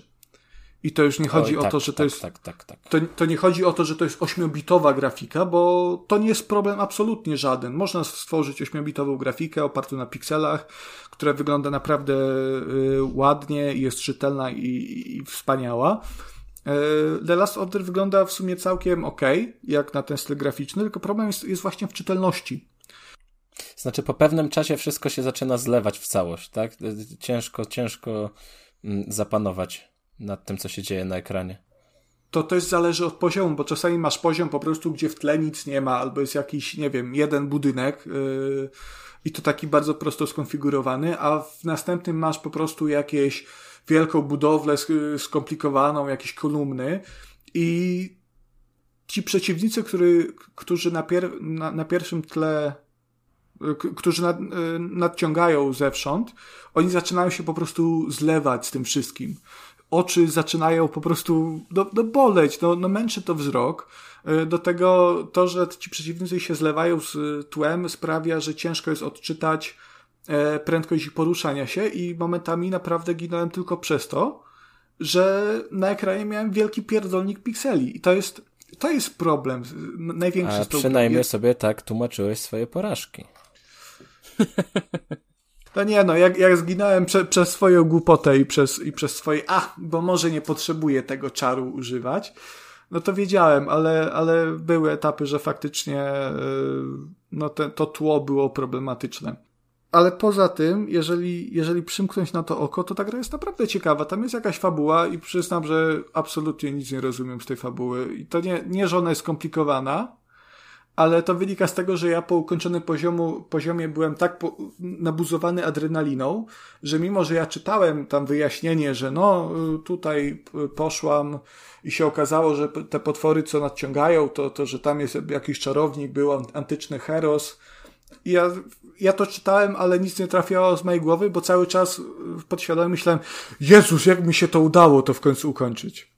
O, fab, fab, fabuła jest na zasadzie takiej, że trzeba uratować świat, więc no to Tak, jest... tak pretekstowa. To nic się nie traci też. Yy, I też ostatnia rzecz, jaką chcę powiedzieć o tej grze, bo to jest mała gierka, tu nie ma co się rozwodzić, to jest to, że nie rozumiem, dlaczego ta gra wyszła na pecety, ale nie wyszła na komórki. Bo to jest idealna gra na telefon. Tak, tak. To jest troszkę taki. Ona uderza w te same, w te same struny, co kilka lat temu była taka gra na telefonie o latającym ptaszku. To się nazywało Flappy Bird? Flappy Bird. Tak, tak, tak. tak, tak, tak. tak. To, jest, to działa na podobnej zasadzie, że po prostu wciskasz, tapujesz jednym palcem. Yy, no i za każdym razem myślisz, że dojdziesz dalej, za każdym razem, że ci się uda. I to jest na takiej, na takiej zasadzie, bo to przecież nie jest nic trudnego, to musi mi się udać. Tak, na Steamie nawet masz, masz y, w tych tagach gry masz napisane clicker. I to jest gra faktycznie o, o klikaniu przycisku plus te trzy zaklęcia, które masz. Tam nic więcej się nie robi. Więc jeżeli ja mogę na telefonie grać w Call of Duty Mobile, no to w The Last Order Dungeon spokojnie na komórce, na kibelku pograć albo w kolejce do lekarza w autobusie. E, także myślę, że to byłby logiczny kolejny krok w planie wydawniczym te, tej gry, bo naprawdę warto wtedy na telefonie. Na PC-cie no jest tyle dużo lepszych gier PC-owych, że mm, no może, no może czy ja, czy ja wiem, czy warto po no to wiesz, to nawet, nawet nie chodzi o to, że są, te gry są lepsze czy, czy gorsze, ale po prostu e, codziennie Steam zalewa mm, masa tytułów, które w jakiś sposób na pierwszy rzut oka wydają się dużo bardziej atrakcyjne to o to chodzi, że mm -hmm. po prostu y, The Last Order nie ma tego przebicia. Y, bardzo nie bo z ciekawości sprawdzałem, y, jak to wygląda na Steam DB i pewnego dnia, po premierze już, widziałem, że pik tego dnia to był jeden gracz. I to było po tym, jak ja skończyłem swoją sesję. Więc z jednej strony poczułem się wyjątkowo, z drugiej, no. No bałem się, że ta gra nie będzie miała przebicia, więc jeżeli chcecie wspierać polskich twórców niezależnych, to w sumie to jest spoko gierka na takie Jeżeli chcecie The Last Order Dungeon 2, to kurwa kupcie na premierę. Zwłaszcza, że, że kosztuje 11 zł w pewnej cenie na Steamie, no to są już, już śmieszne pieniądze, no. I chyba no, nie wiem, czy teraz nie jest na przecenie jedyna droga, żeby się o tej grze dowiedzieć, to tak naprawdę, jeżeli ci tylko ją ktoś, yy, ktoś ci ją zaproponuje. Mhm. I to pod warunkiem, że ci pokaże, na czym ta gra polega. Tak. Yy, da, da, da, ci spróbować zagrać, da ci no, poczuć tą, tą adrenalinkę, gdzie masz o 20 sekund do końca, zaraz przejdę level i no nie, nie tym razem. A i jeszcze chciałbym tylko powiedzieć, że to jest yy, idealna podcastówka, czyli gra, do której można sobie puścić jakiś podcast z telefonu i sobie po prostu bez mózgu pykać. Także pod tym względem to robi robotę. Nie jakiś podcast, tylko jest taki jeden podcast, który należy, sobie puścić podczas grania i, to jest trójka podcast. No. Jedyny słuszny podcast. Ja tylko w tym miejscu jeszcze chciałem e, powiedzieć, że biję się w pierś i przepraszam e, i chłopaków, i, i was, i Adriana, e, natomiast niestety nie znalazłem czasu i nie, nie zagrałem w tę grę. Ale obiecuję, że nadrobię i w, w tym momencie się zarzekam, że na Twitterze się pojawi screen z napisem The End ode mnie, także to... to... O, My cię z tego rozliczymy. Odważne, odważne rzucił słowa. Tutaj, no. Ja nie, nie, nie nadaję sobie y, deadline'u, ale to się stanie, obiecuję. Nie, no jakiś narzuć, bo nie będziemy czekać w nieskończoność, bo wiesz, to cały czas nas będziesz zwodził, że nie No, wiem, jak- miesiąc, jak- jak miesiąc dwa, cokolwiek. Jakby Kacper w przeciągu najbliższego tygodnia albo następnego odcinka nie wrzucił tego screena z napisem The End, to y, powinniśmy rozpocząć taką akcję hashtag Kasper gdzie screen y, i to codziennie wrzucać. To mnie na pewno bardzo zmotywuje do tego, żeby, żeby, żeby to ukończyć. Kuba, teraz ty. Teraz, teraz ja. Tak, tak, tak, teraz ty. To szaleństwa. Przy... Musisz takie przejście zrobić, wiesz. Jakie? W pistę dobre. Sprytne. Sprytne takie. Najlepsze to by było takie przejście, że teraz ktoś otwiera drzwi. Bo grę, którą będę recenzował, to Doors of Insanity. Także będziemy, będziemy mówili, będziemy mówili o drzwiach. I jest to kolejna bardzo mała produkcja, która póki co jest dostępna wyłącznie we wczesnym dostępie. Ale jak ja się przyjemnie zaskoczyłem tą grą. To ba bardzo, bardzo fajna, bardzo fajny taki roguelike. Mm, karcianka, która opiera się na bardzo Znowu? prostych... No, znowu, ale inna, taka, taka inna, no, taka ciekawsza, lepsza. Dużo lepsza niż, niż, niż Cardaklizm. Um, opiera się na bardzo prostych zasadach. Rozpoczynamy z podstawowym dekiem, wybieramy sobie kilka kart i ruszamy do lochów. Mamy do wyboru kilka drzwi, wybieramy na ogół trzy, albo zawsze trzy, trzy powiedzmy. Y, Wybieramy sobie jedne drzwi i tam są, coś się za tymi drzwiami dzieje, najczęściej jest to walka. I tutaj jest taka standardowa walka y, karciana na zasadzie mm, zaatakuj, obroń się albo użyj jakiejś specjalnej umiejętności. Do tego dochodzą kostki. W każdej turze mamy określoną y, ilość kostek, takich podstawowych, sześciościennych, które też mogą wzmocnić nasz atak, da, da, dadzą nam dodatkowe obrażenia albo dodatkową obronę. No i musimy wygrać. Jak wygramy, to dostajemy jakąś kartę które, do naszego deku, albo kartę, albo element ekwipunku. I dalej idziemy sobie naprzód. Otwieramy następne drzwi i następne drzwi, aż dojdziemy do końca danego, danego lochu, danego aktu. Tam będzie boss. Po przejściu bossa przechodzimy do następnej krainy i tak się dzieje, tak się gra toczy. A jak przegramy, to zaczynamy od nowa z tym, że y, tu są te elementy roguelike'owe, czyli za jakieś tam zebrane punkciki będziemy mogli sobie wykupić ym, dodatkowe umiejętności dla naszej postaci, czy jakieś elementy ekwipunku, czy dodatkowe karty na start, co powoduje to, że się zaczyna to kręcić, idzie nam coraz lepiej i coraz lepiej. Bardzo ta gra ma ciekawą oprawę, co chyba sami przyznacie. Jest taka no, komiksowa i, i zabawna, i ten humor jest tutaj sympatyczny. Także na, dużo jest nawiązań do, do jakichś popkulturowych yy, rzeczy. Wydaje mi się, że to jest, to może być bardzo dobra gra na też tak jak yy, wszelkiego rodzaju streamy, bo w sumie każde przejście jest nieco inne. I, inaczej się to rozgrywa. Balans jest całkiem sprawny. Te karty czuć, że każda karta ma, ma moc. Yy, Jeżeli jest to dobra karta, jeżeli specjalnie w jakiś, z jakiegoś powodu do deku wleci nam taka całkowicie niepotrzebna, której nie możemy sobie od tako wyrzucić, no to też będziemy z tego powodu, z tego powodu e, cierpieć. Każdy, każdy przeciwnik ma jakieś tam swoje określone umiejętności, przez co trzeba inną, inną taktykę w walce obrać. My też odblokowujemy sobie jakieś dodatkowe artefakty. Mm, Będziemy starali się spowodować, tak to wszystko rozkręcić, żeby i karty, i umiejętności, i ekwipunek współgrały ze sobą i starać się dojść e, za każdym razem odrobinkę dalej. Ja tylko chciałem się wtrącić, Kuba, że e, tak mówisz, kolejna malutka gra, ale ta gra kosztuje na Steamie ponad 6 dyszek, także to już nie jest takie, wiesz, No, ale ja ci, siup, nie? ja ci powiem, że to jest e, cena całkowicie warta tej gry. Bo naprawdę, wciąga, wkręca, tutaj nie ma się, nie ma się za bardzo do czego przyczepić. Czy grafika na, na screenach nie wygląda to wspaniale, ale tak ona, jak patrzę... ona, ona wygląda jak flaszówka.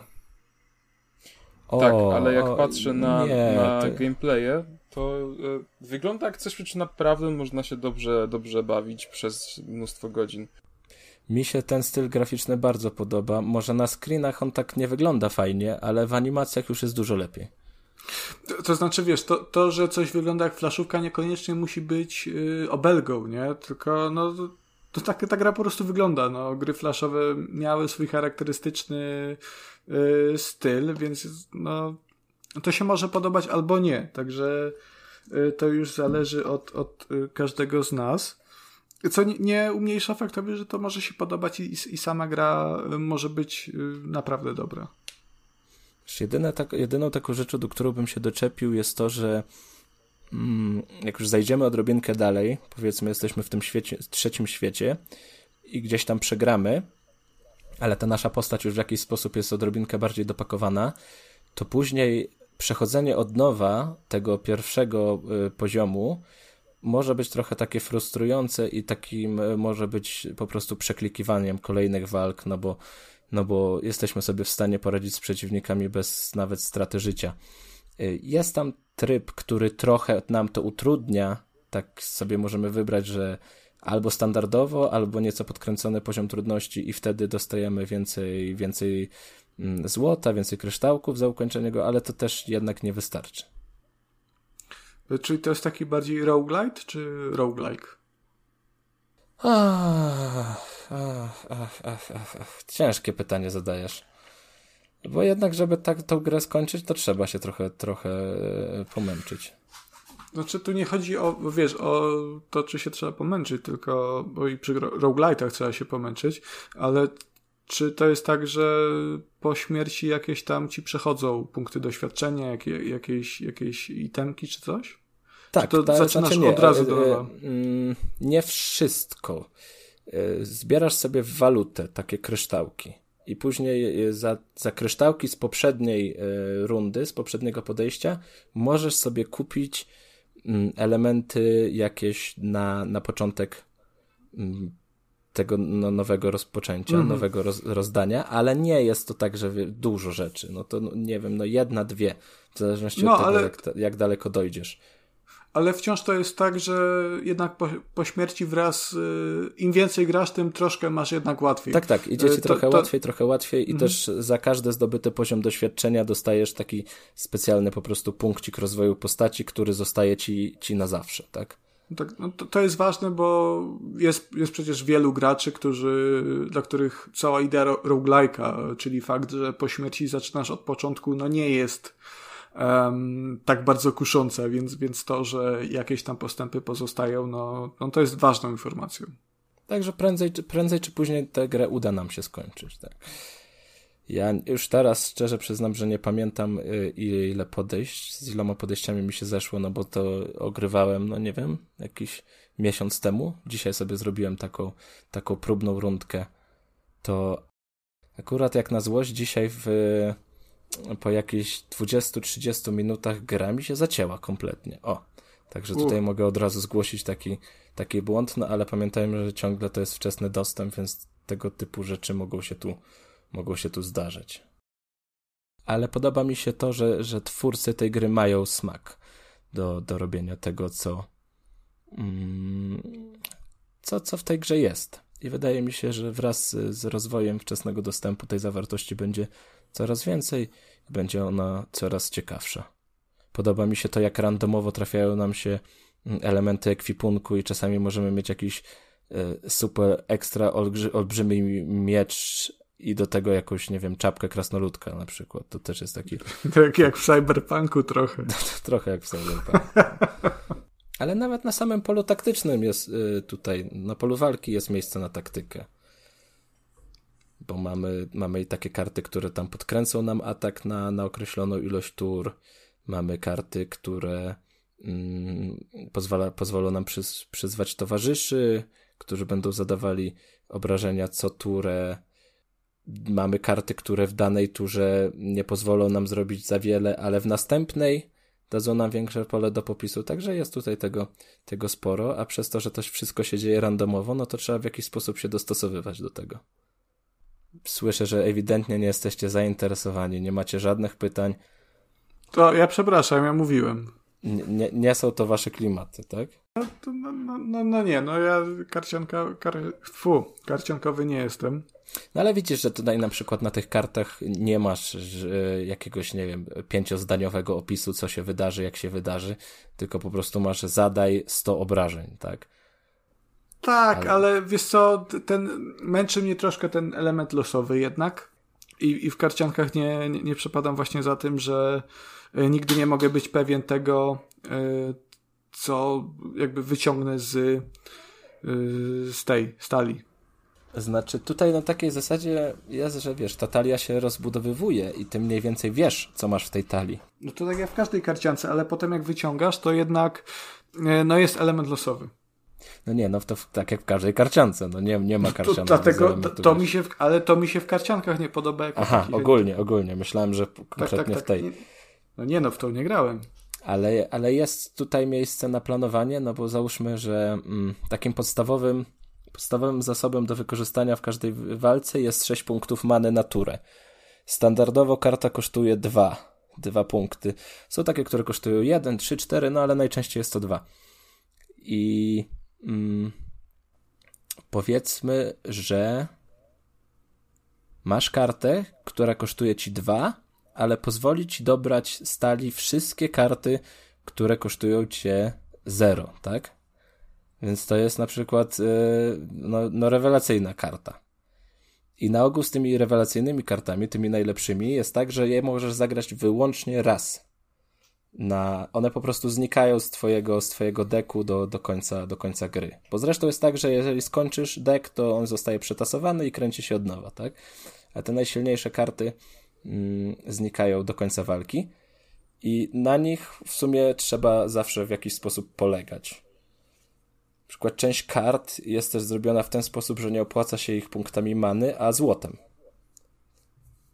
Yy, zdobytymi pieniążkami. Teraz te karty też są w jakiś sposób tam silniejsze, ale korzystając z nich, za każde zagranie musisz zapłacić określoną ilość monet. A jak później trafi ci się kupiec, od którego mógłbyś kupić fajne, fajne artefakty albo nowe karty, albo wyrzucić sobie z deku karty, których nie chcesz, a co też kosztuje, to niestety tych pieniążków mieć nie będziesz. Także jest tutaj tych drobnych mechanik naprawdę sporo i, i, i ta gra wciąga dzięki temu. Czyli wniosek z tego odcinka, który był całkiem indyczy, jest taki, że małe jest piękne. Tak sobie mówię codziennie a przed a przynajmniej tak sobie musimy mówić. No. Otóż to.